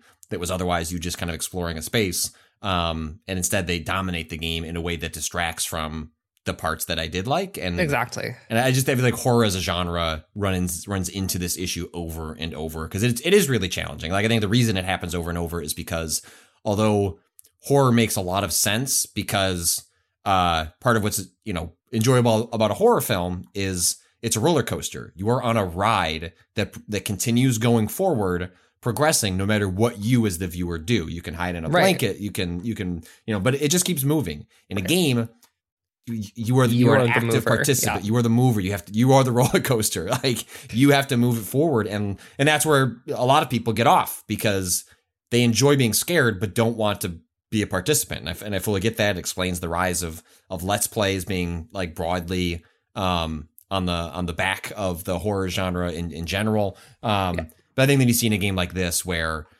you can just see those fault like those those those I'm sure like very extensive discussions over like how much what are we doing you know alternatively if it's a world where the player is mostly just exploring this spooky town which is what sounds like you wanted Yeah. you know do you do you lose people because there's not something kind of I don't know uh, a reason to look over their shoulder um and that's a really difficult sort of uh, problem a t- tough problem to solve Yeah, and I and I understand the disempowerment that comes from making a creature you cannot just fight. But like man, I just don't think the game controls well enough right to make and not in the like, oh, I don't think this controls well enough in the um, Kind of the way people talk about Silent Hill. Exactly. Like, I, if it felt like Silent Hill, great. If it felt like Silent Hill and I was pushing back against this monster and there was things I could do, that's great. But the way that you are interacting with this creature does not feel. It never feels like you are actually running away from a thing, if that makes mm-hmm. sense. It is always just like, all right, let me just fucking walk into this corner. It's never like, I am never scrambling. I am. Ne- I never have the sense of like, okay, cool. I like. You know what I want, Patrick? You know what I really want? Hit one me. of these. One of these like chase based horror games that just includes like free running elements or something along those lines, where it's like, okay, cool. When you are running from the creature, you are actively running from a creature and like Parkour time. scrambling.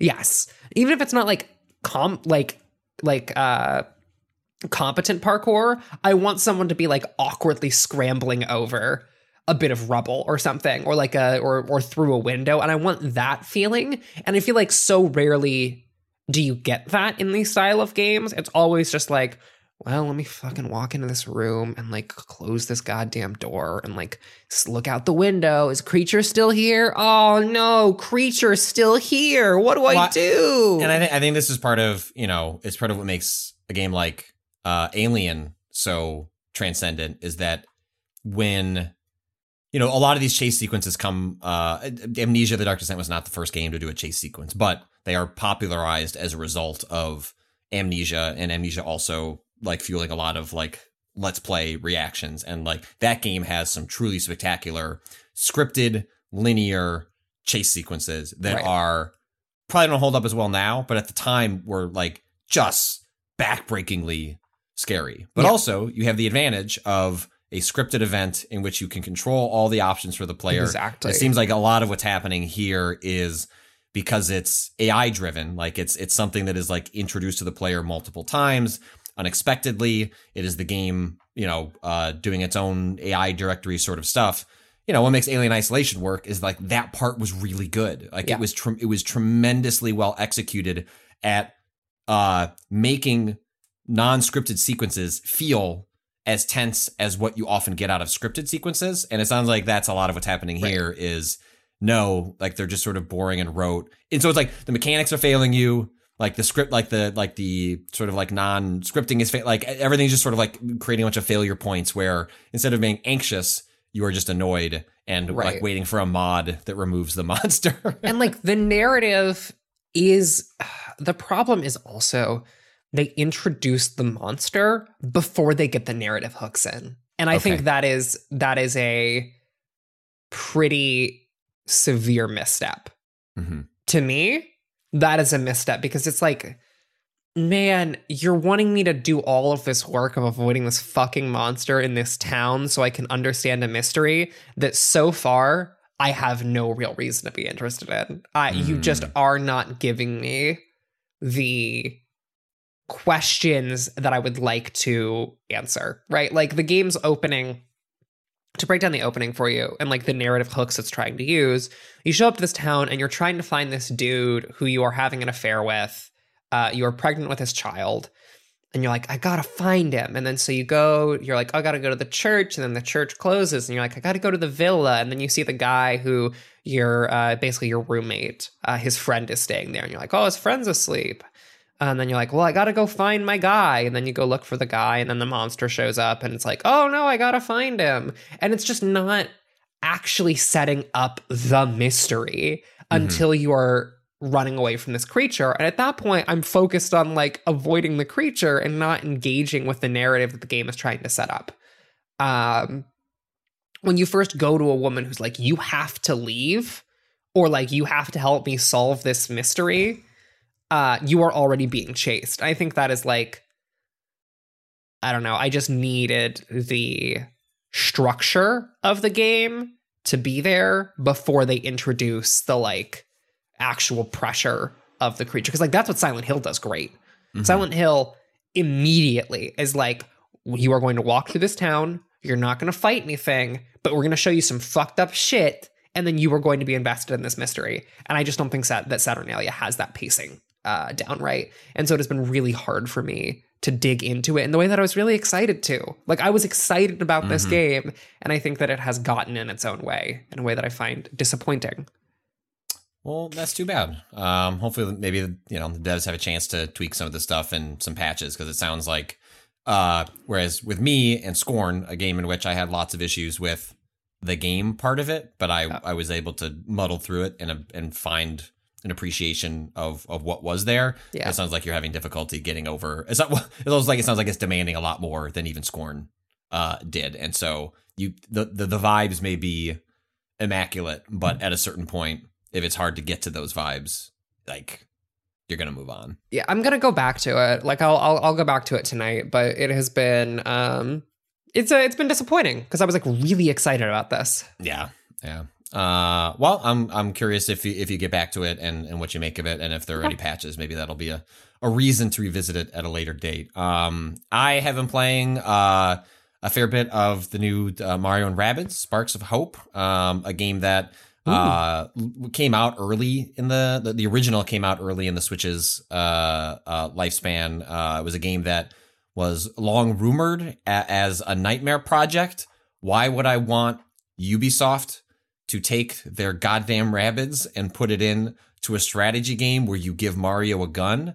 Um, and I remember being at the attending E3 and going to a nighttime Ubisoft event where you could go play it. And like within like 30 seconds of sitting down, I was like, oh shit.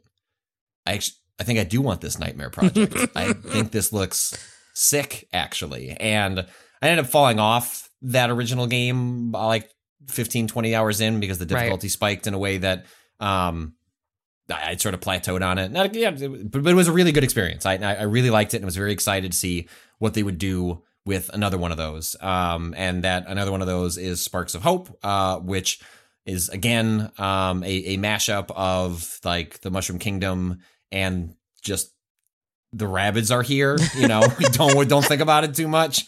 And the Rabbids are also putting on Mario and Luigi and Peach clothes. Um, and and they are not those characters, but they are still named like Mario Rabbit and like Luigi, like like Peach Rabbit. But they have their own sort of characteristics. It essentially allows them to have sort of different classes. Uh, of characters, um, um, you know, like in this one, Mario, uh, I've forgotten at this point like how all the characters kind of like doled out in the original game, but in this one at least, like Mario is sort of like a mid-range dual pistol uh shooters. Uh he also has a lot of abilities that can be upgraded and um uh, it, it, along a spoke of like being able to dash through enemies that don't Right. take up an action point or the one of the new mechanics in Sparks of Hope is that you can throw character. I guess Nintendo told Ubisoft it's a strategy game, you can't put a jump button in it.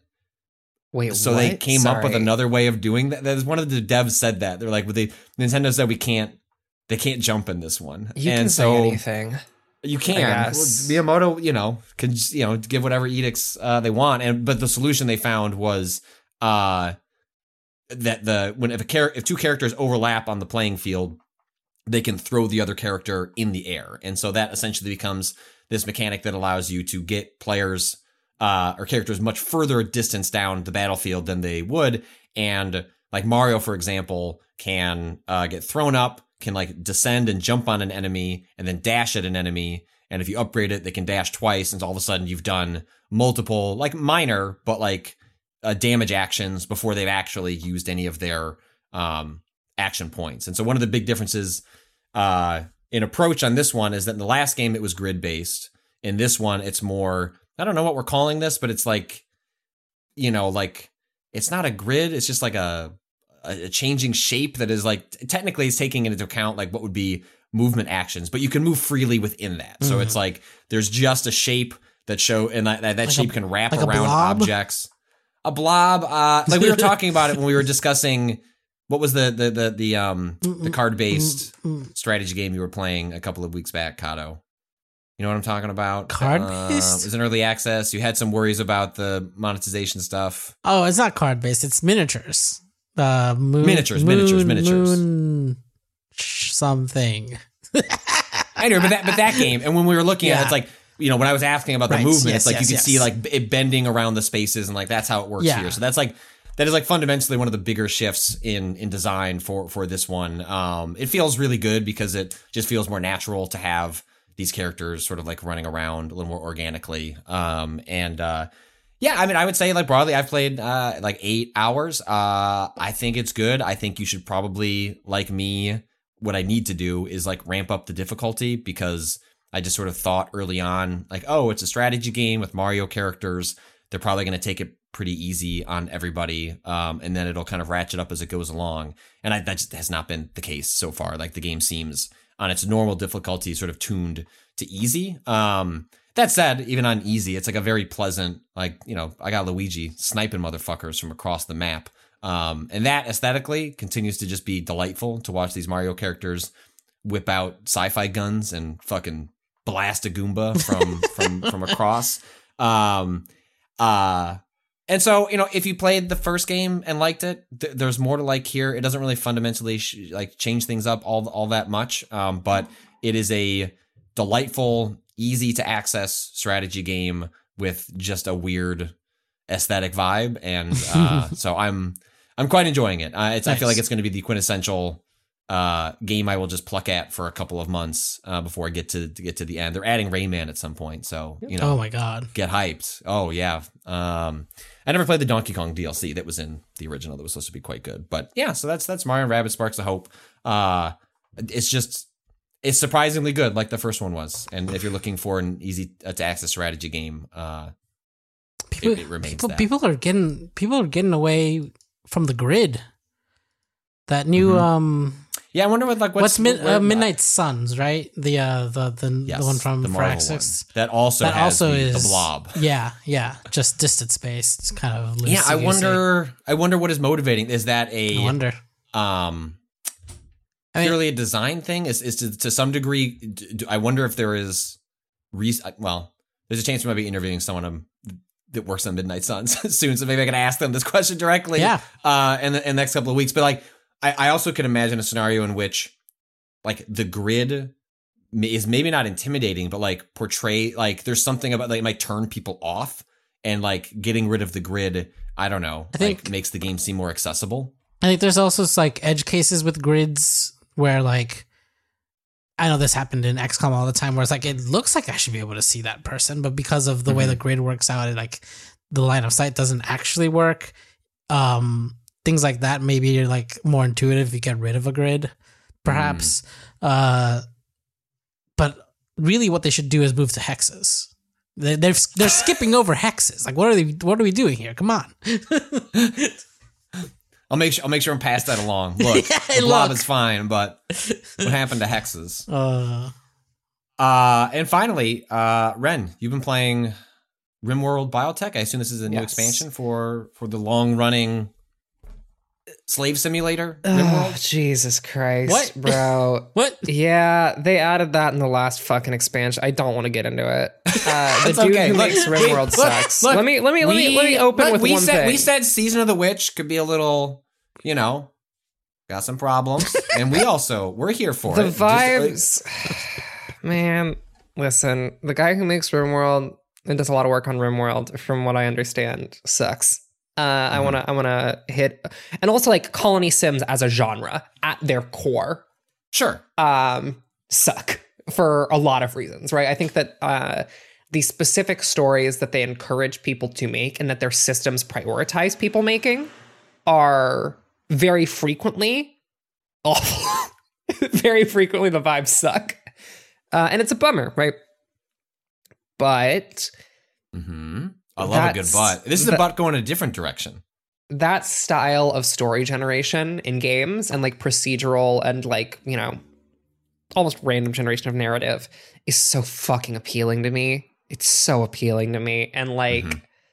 i cannot help but really like it and so the latest expansion they added is called biotech and the biotech expansion adds uh a ton of stuff that will likely be used to really gross ends by the game's worst players. Um, let me just let me just foreground that because any like xeno like biotech shit is going to be weird, right? The second people can like gene modify their characters, gross, bad, awful vibes, and that sucks. And that part of the game sucks. But here's here's the problem, Patrick, and here's Yeah, the oh, problem is that the you'll problem. recognize immediately Uh-huh. Mhm. based on our, our recent escapades uh, in in uh, our streams, specifically the recent save point.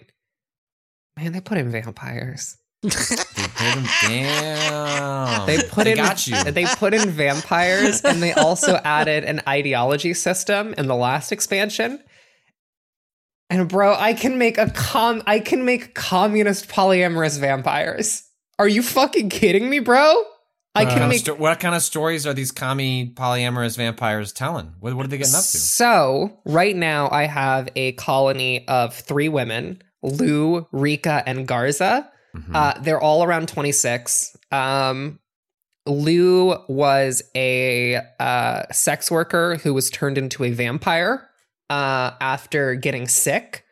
Uh, and so she's uh, fucking, she rules. She rules so hard. She's so good at science, bro. Bro, she's so, she's so good at science. And also, like, the most charming person alive. Uh, the highest you can have, uh, stat you can have in RimWorld uh, is a 20, and she has a 20 in social because she is fucking gorgeous. Um, she's beautiful. She's pretty. She has both traits. Wow. She's gay. um, she has a, uh, and this is, uh, I'm going to say this, and everyone's going to go Renata, and I'm going to go, I know, right? She has a strong genetic predisposition predisposition to uh, Uh. social skills, bro. Uh. I know, I know, I know. It's not, it's not good. it's not good. Um, and it sucks, and I know that, and I'm saying it, and I'm putting that out there. That's very brave. Um, she's You're good at so murder. brave. You're so brave She's- for liking this.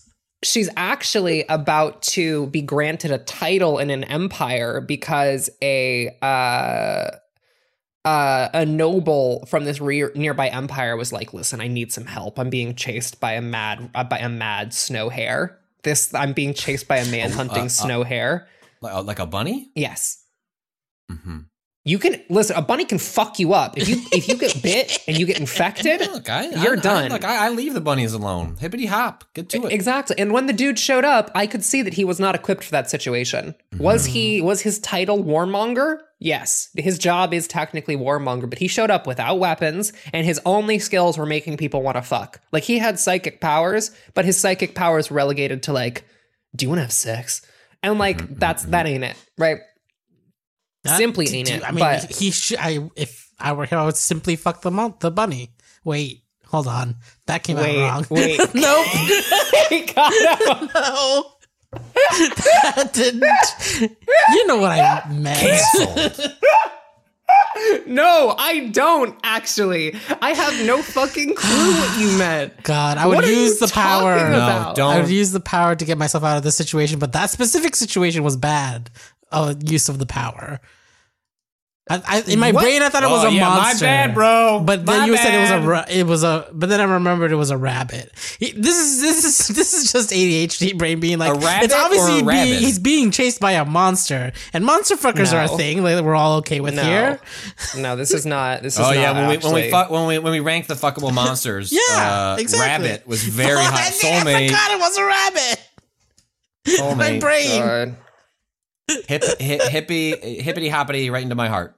Oh my god. Absolutely. Absolutely grim.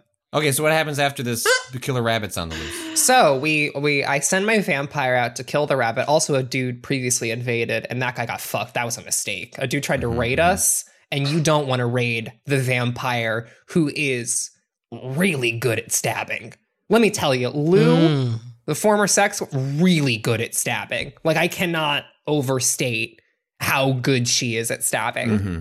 Just ob- obliterated, sucked his blood out. He died. It was tough for him.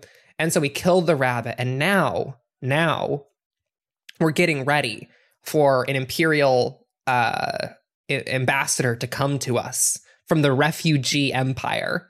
And you may be thinking to yourself, hey, those seem like that seems like an oxymoron. How can you be the refugee empire? And let me tell you, empires will, will say a lot of things. Empires will call themselves a lot of things, buddy.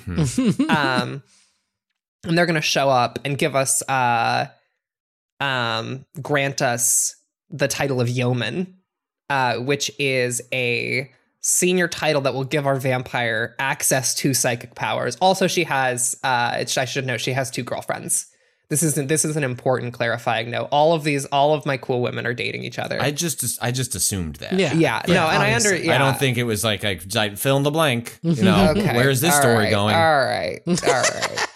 All right. If we're gonna be like this, then um, fucking with you.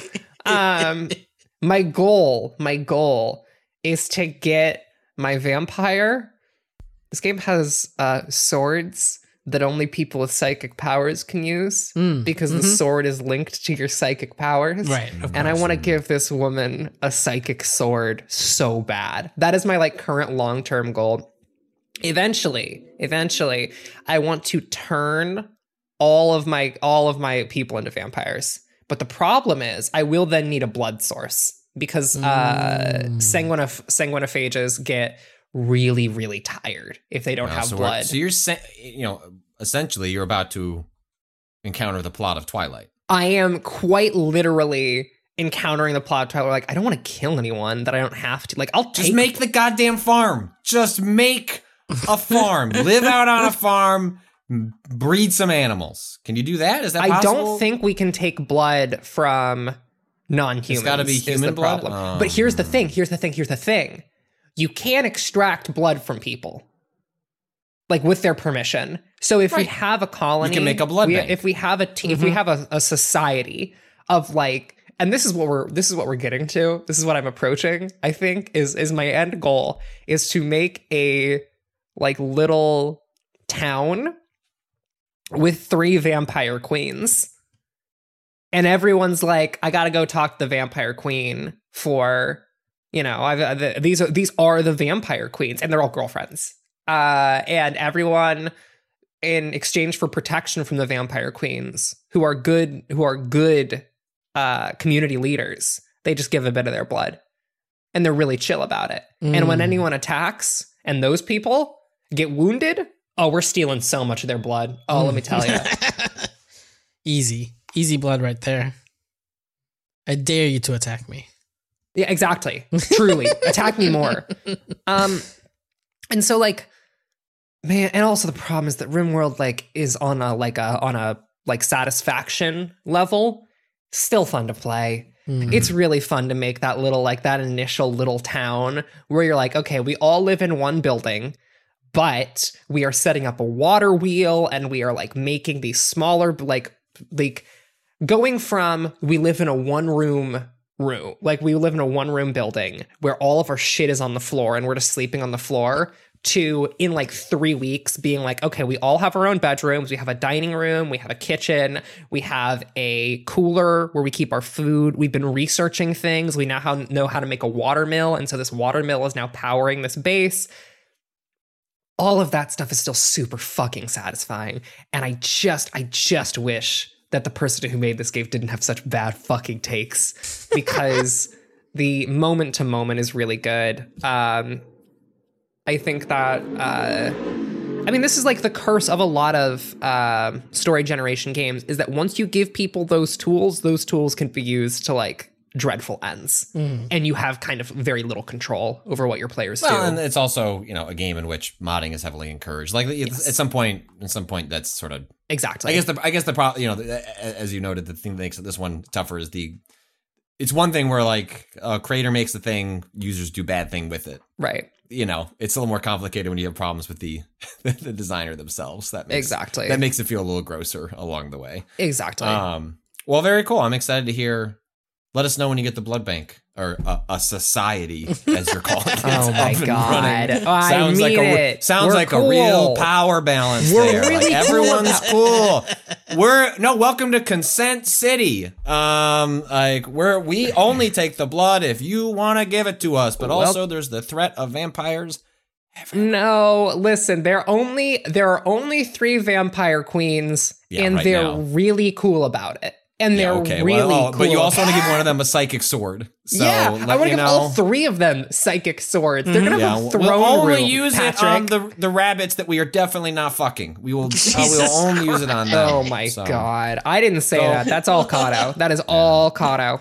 Um, I have a, an important up, an important update. Uh, an email uh, from uh, Ken, Cado. uh, a former ninety two point three K Rock listener, which may not seem important on its face, but please, uh, and it's actually this is it's very K-Rock? appropriate that this this email came uh, came in while Rob is out. Um, Mm-hmm. This will make sense in a moment. Hi, maybe this was demystified for you already, since I'm a month behind, half a month behind on Waypoint podcasts. I don't blame you. We're doing a lot of podcasts now. Yeah.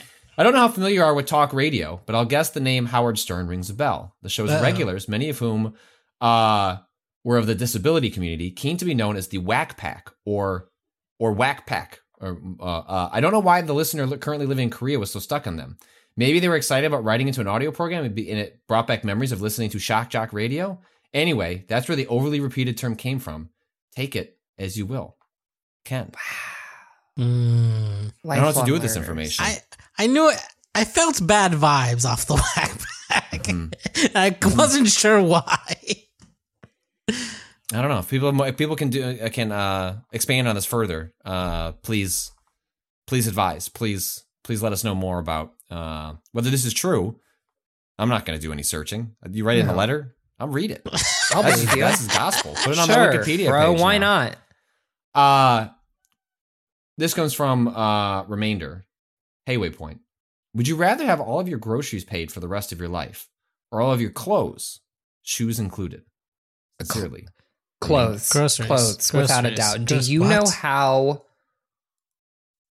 Cado, do you know the kind of shit I would buy, clothes wise, if I didn't Well, so have that's- to pay for it? Like, are That is- you? that is one of the things I like is not answered in the premise here, and this was absolutely what I was thinking too. What does it mean by all of your groceries? What does it mean All by? your I guess if we're taking it to mean whatever you'd like. Yeah, that's Like- how I'm taking it. Price is price is not an obstacle. Um, All of your groceries, food, food, clothes. food, food. No, You need do Yeah, food I was- to I was live. food. I was food. you Yes. need. I like long term, like so many things are less like in terms of like job instability, like like food. Cool. My children will not starve. yeah. Here's the Uh, thing: you can take all it- the money you're saving on food and then put it into clothes. no no. I am so much more comfortable budgeting for food. Like the like the thing is, you will that- spend more money on food over a lifetime than on clothes. Yeah. Hundred Well, percent. not not not if not if Ren Well- gets this budget. no, no. If I get if I get this budget, uh, I will be one thousand percent wearing designer clothing, like constantly. Like I will, I will, Why? I will be that bitch. Ren will have ten. God, did you just say why? jackets. yes. God, did you just say why? yes. Because that shit looks. What? Have you met me? Have you, Cado? Have you met me? What the fuck are you talking about, sweetie? It- What?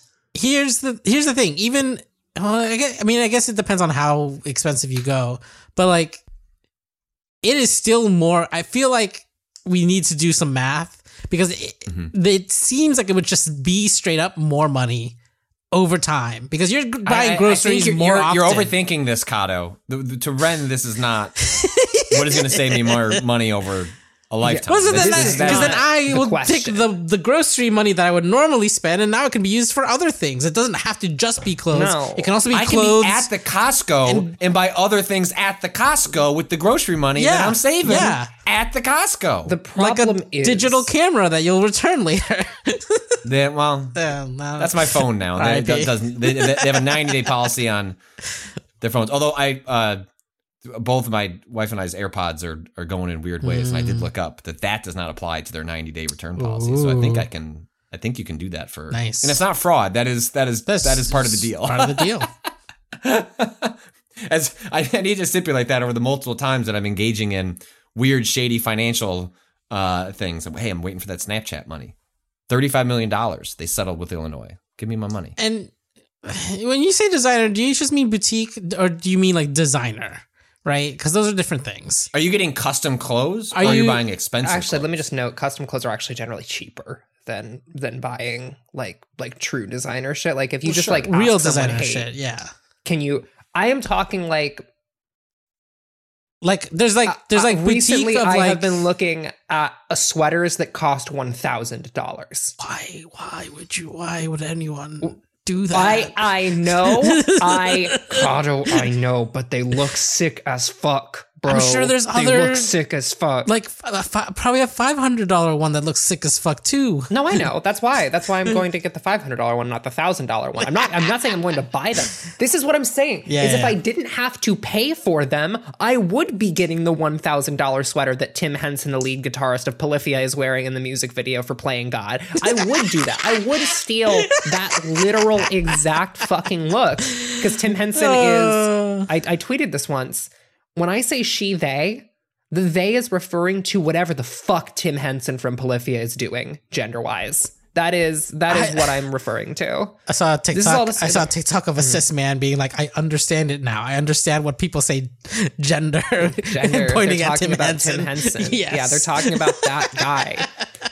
Um, which is all to say that Mm-hmm. like, I yeah, I would take the clothes. bro. Like, uh, it, you're telling me I could get two thousand dollar pants on the regular, on the regular with this budget.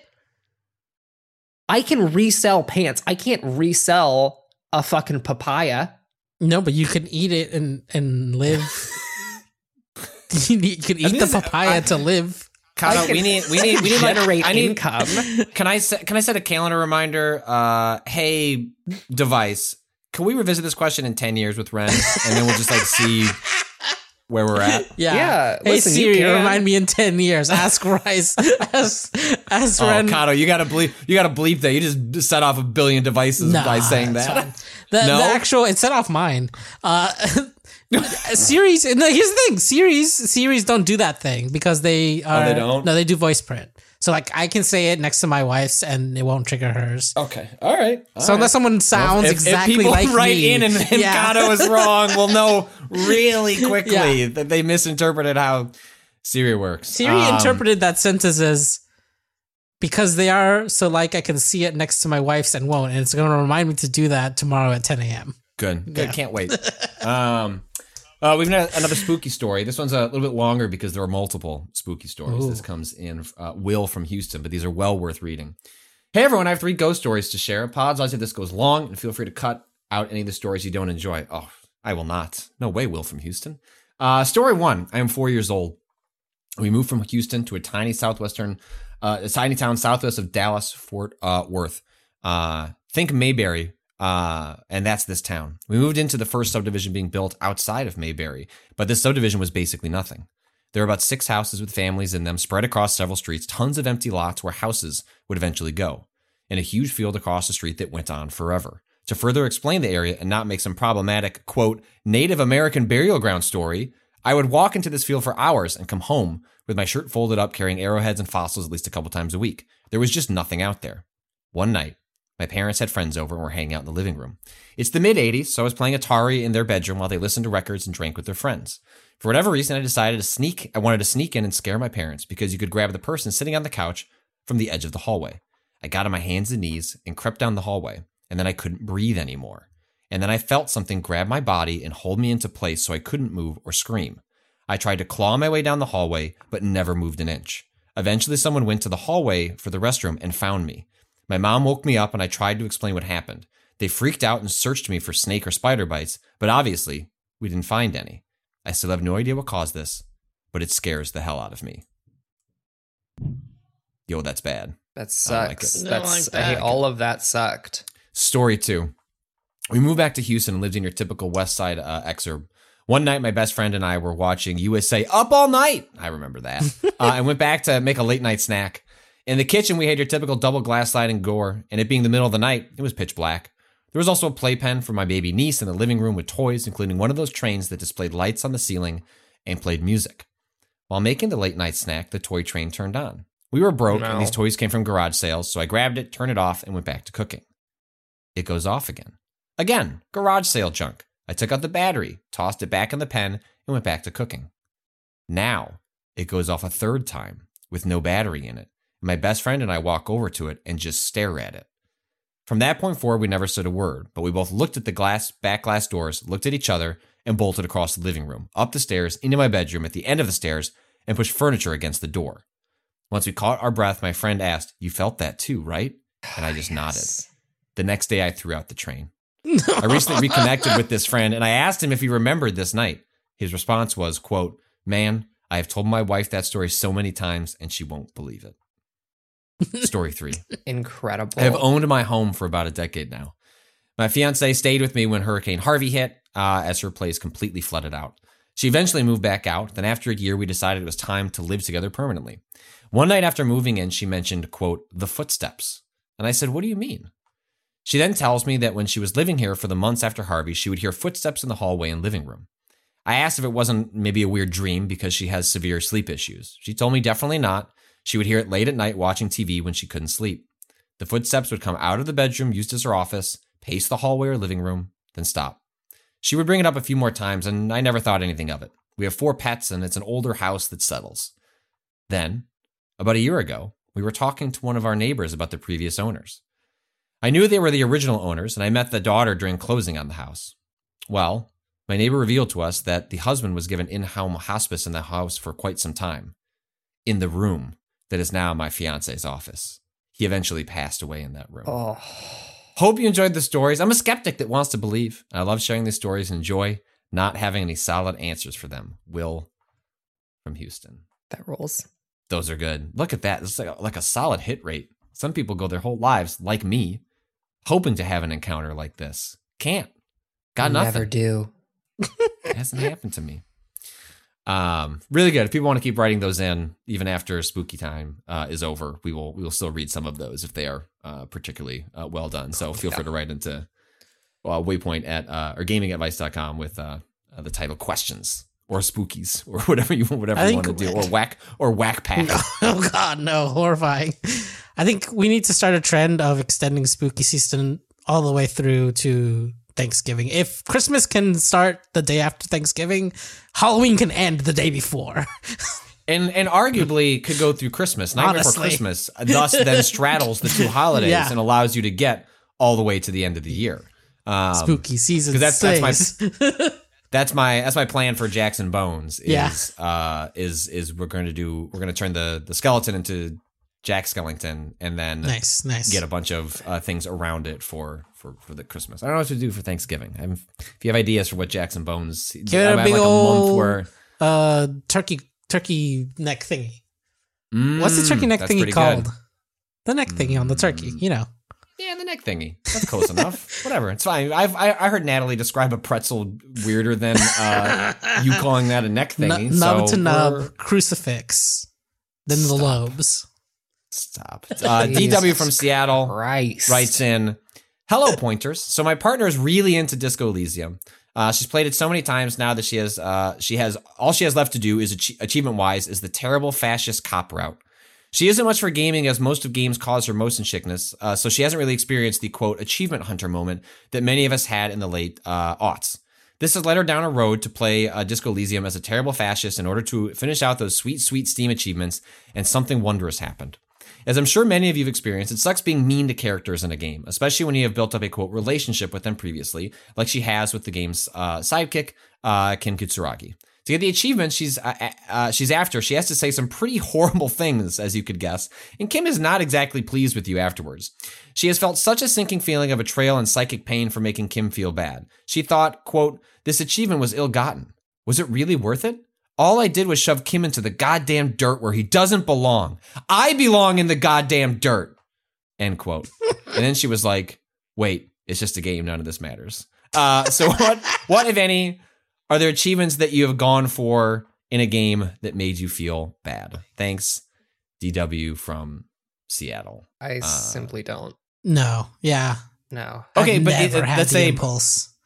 Um, if we if we sidestep the achievement thing, because Yeah, I'm yeah, also yeah. in the same boat. No, achievements never did anything for me. But what what do you like on the multiple playthrough? Right. What is the approach then? Um, I uh, like purely out of time don't do the playthrough and sort of just consider the run as the canonical run. And in some games, like when we talked about uh oh shit, what was the narrative banger number two of 2022? Norco? in space. Nor- Oh, Citizen uh, Sleeper. Citizen Sleeper. Citizen Sleeper, Which got DLC. You know, that was a We gotta game. Yeah, I saw. Yeah, uh, um, that was a game that I don't want to replay to see different stories Right. and how they can play out because I just I liked the canonical. What like I was like, that's it. That's what happened to me in this game, and and that's Right. the end of that. Um, I'm curious if the two of you have what's the approach then for like revisiting a game a second time? Is it capturing the spirit of what you did the first time, or deliberately take taking a different posture with the playthrough? Uh, I don't generally revisit things, but when I do, I like I've been replaying Disco Elysium, for example, and I have been trying to take a slightly different vibe, like the vibe that I've slightly been. different vibe? What does that mean? The well, one, I haven't played the new content from the Mm. uh, re-release. Uh, point A. Point B is that I have not. Um, I wanted to play a bit more physical this time because last time I played very like empathetic and like high empathy, high like mental stats, and this time I wanted to be like, cool. What if I just played a strong little freak?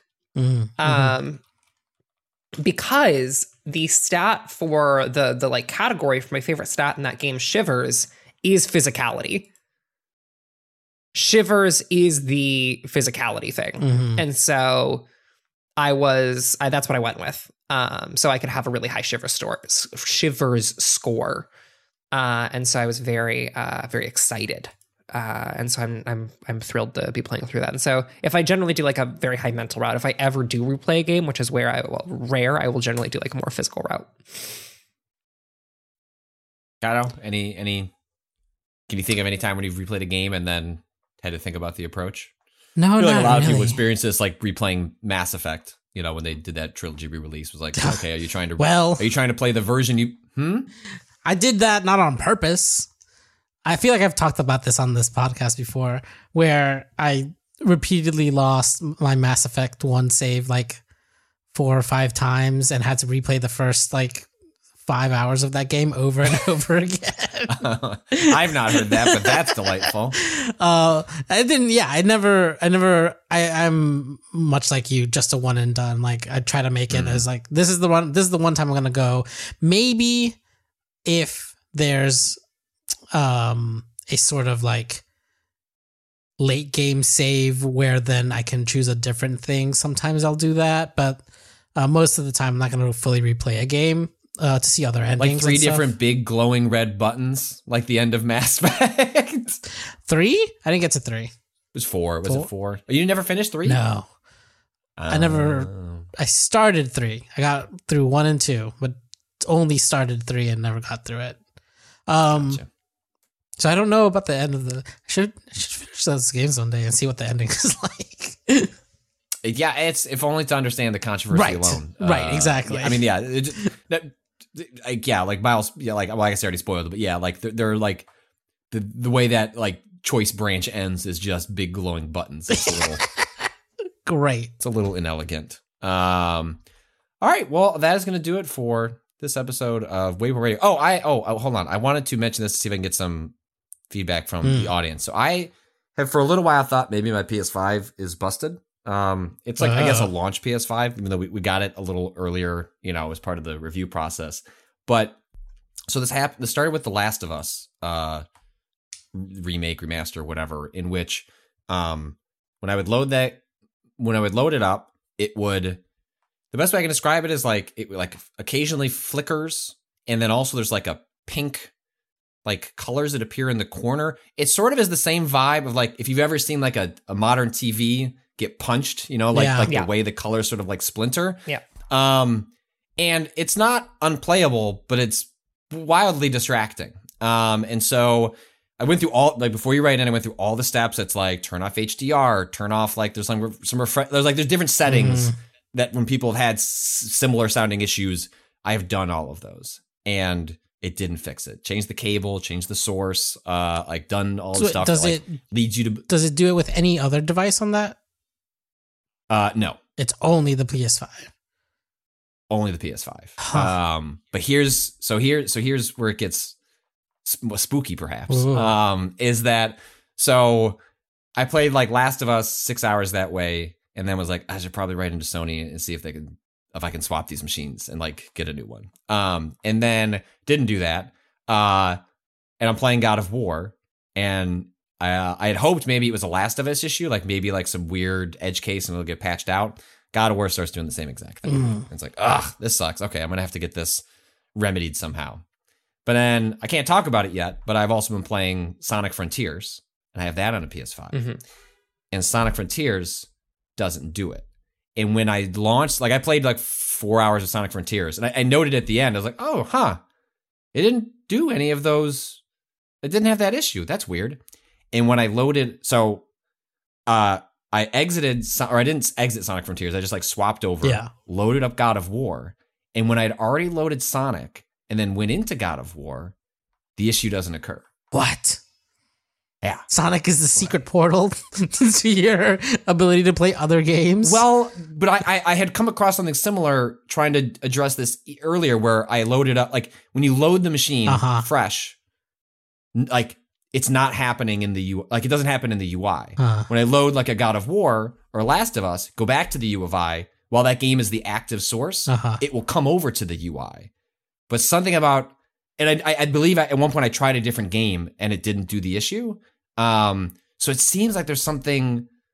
I don't know what it's. It's. You're- I've turned off HDR. Um, it's haunted, Patrick. I'm pretty sure there's a Right? ghost inside of that that PlayStation 5. and Sonic. Sonic scares him away. Yeah, Sonic is saving you from the ghosts. It's not. I'm not breaking embargo by saying maybe Sonic Frontiers is haunted and uh, is chasing away the the visual bugs. I thought I, I was pretty sure what we ended up with was some sort of like HDMI, like the it was somehow damaged. It was a handshake issue. Yeah. Yeah. to the PS5. If anyone has any logical explanations for what they think is happening here, um, I would be delighted to hear. I, I would prefer to not have to ask Sony.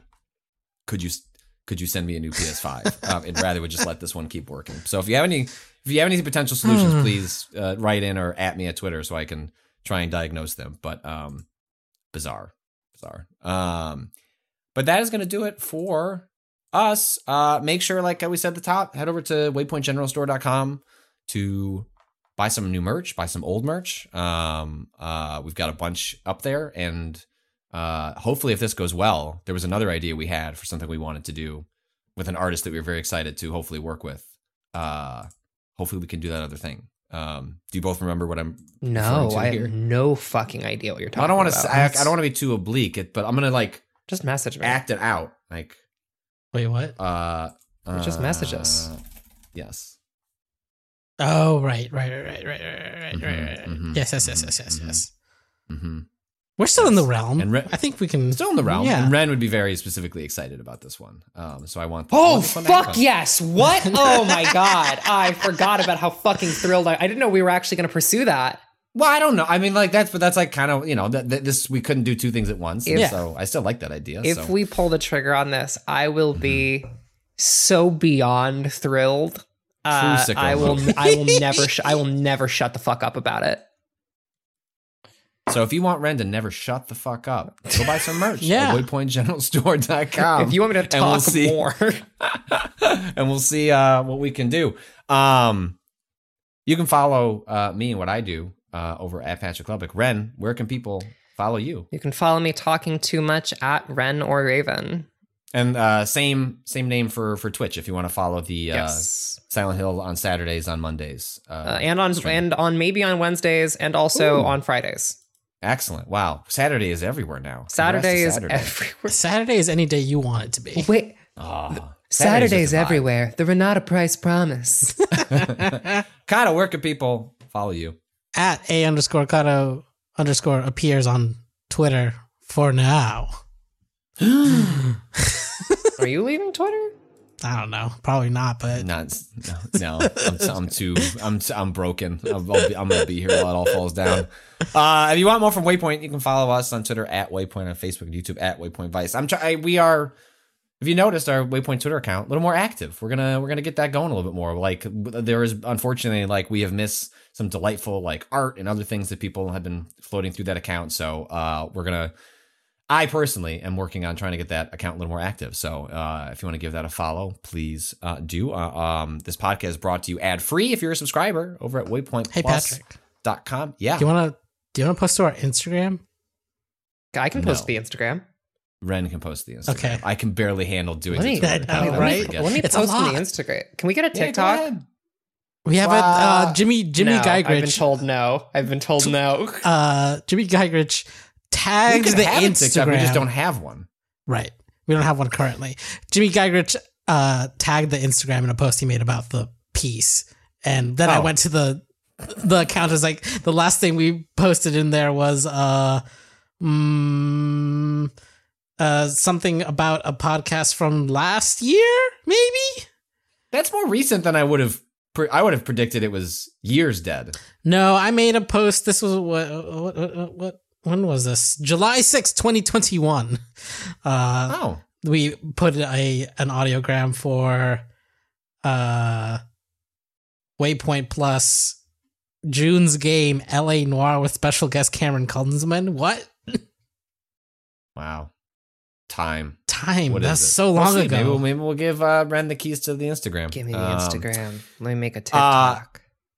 if uh if you would like to listen to this podcast without ads, go to waypointplus.com. It's also it supports our ability to do Twitch streams. You are uh you know, the Waypoint Plus, the bucket overflows at the moment. Um you you know, you get uh access to episodes of of Manhunting, you get access to lots of episodes of plus uh things early and without ads like My Turn, um which we're going to be recording the next one of that, White House Down. Have you have you have any of you watched that yet? no, no, not yet. I'm watching it Okay, tonight. all We're watching it. We're recording that tomorrow, right? yeah, Yeah. Oh, yeah, I'm watching that tonight. Yeah, yeah, yeah. I think I might watch it tomorrow morning. Just come in just fresh. Like, just- Wow. just, ooh, let's go.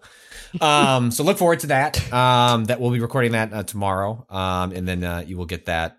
Is that going to go out this week? Is that uh? I think that's the idea. I think I so, believe right? that is a Yes. turnaround the next day situation. Yeah, yeah. Yes. Uh, our theme music is by Bowen. The track is Miss You off the EP Pale Machine. You can learn more at waypoint.zone slash Bowen. Uh, also, if you missed Save Point, our three days of raising $80,000 for National Network Woo! of Abortion Funds. Um, shout outs to the community for rallying behind us once again. Uh, the, uh, there, the full VODs are up on twitch.tv slash waypoint. And then Cado is working to slice up uh, the segments on the YouTube channel, of which there are already. when it comes to your finances, you think you've done it all. You've saved, you've researched, and you've invested all that you can. Now it's time to take those investments to the next level by using the brand behind every great investor, Yahoo Finance. As America's number one finance destination, Yahoo Finance has everything you need, whether you're a seasoned trader or just dipping your toes into the market. Join the millions of investors who trust Yahoo Finance to guide them on their financial journey. For comprehensive financial news and analysis, visit yahoofinance.com, the number one financial destination, yahoofinance.com. already a bunch uh, on there. Um, so make sure and check that out uh, if you haven't already. Uh, that's us calling time on this podcast. Uh, we will talk to you again on Friday. Until then, fuck capitalism. Go home. Get spooky.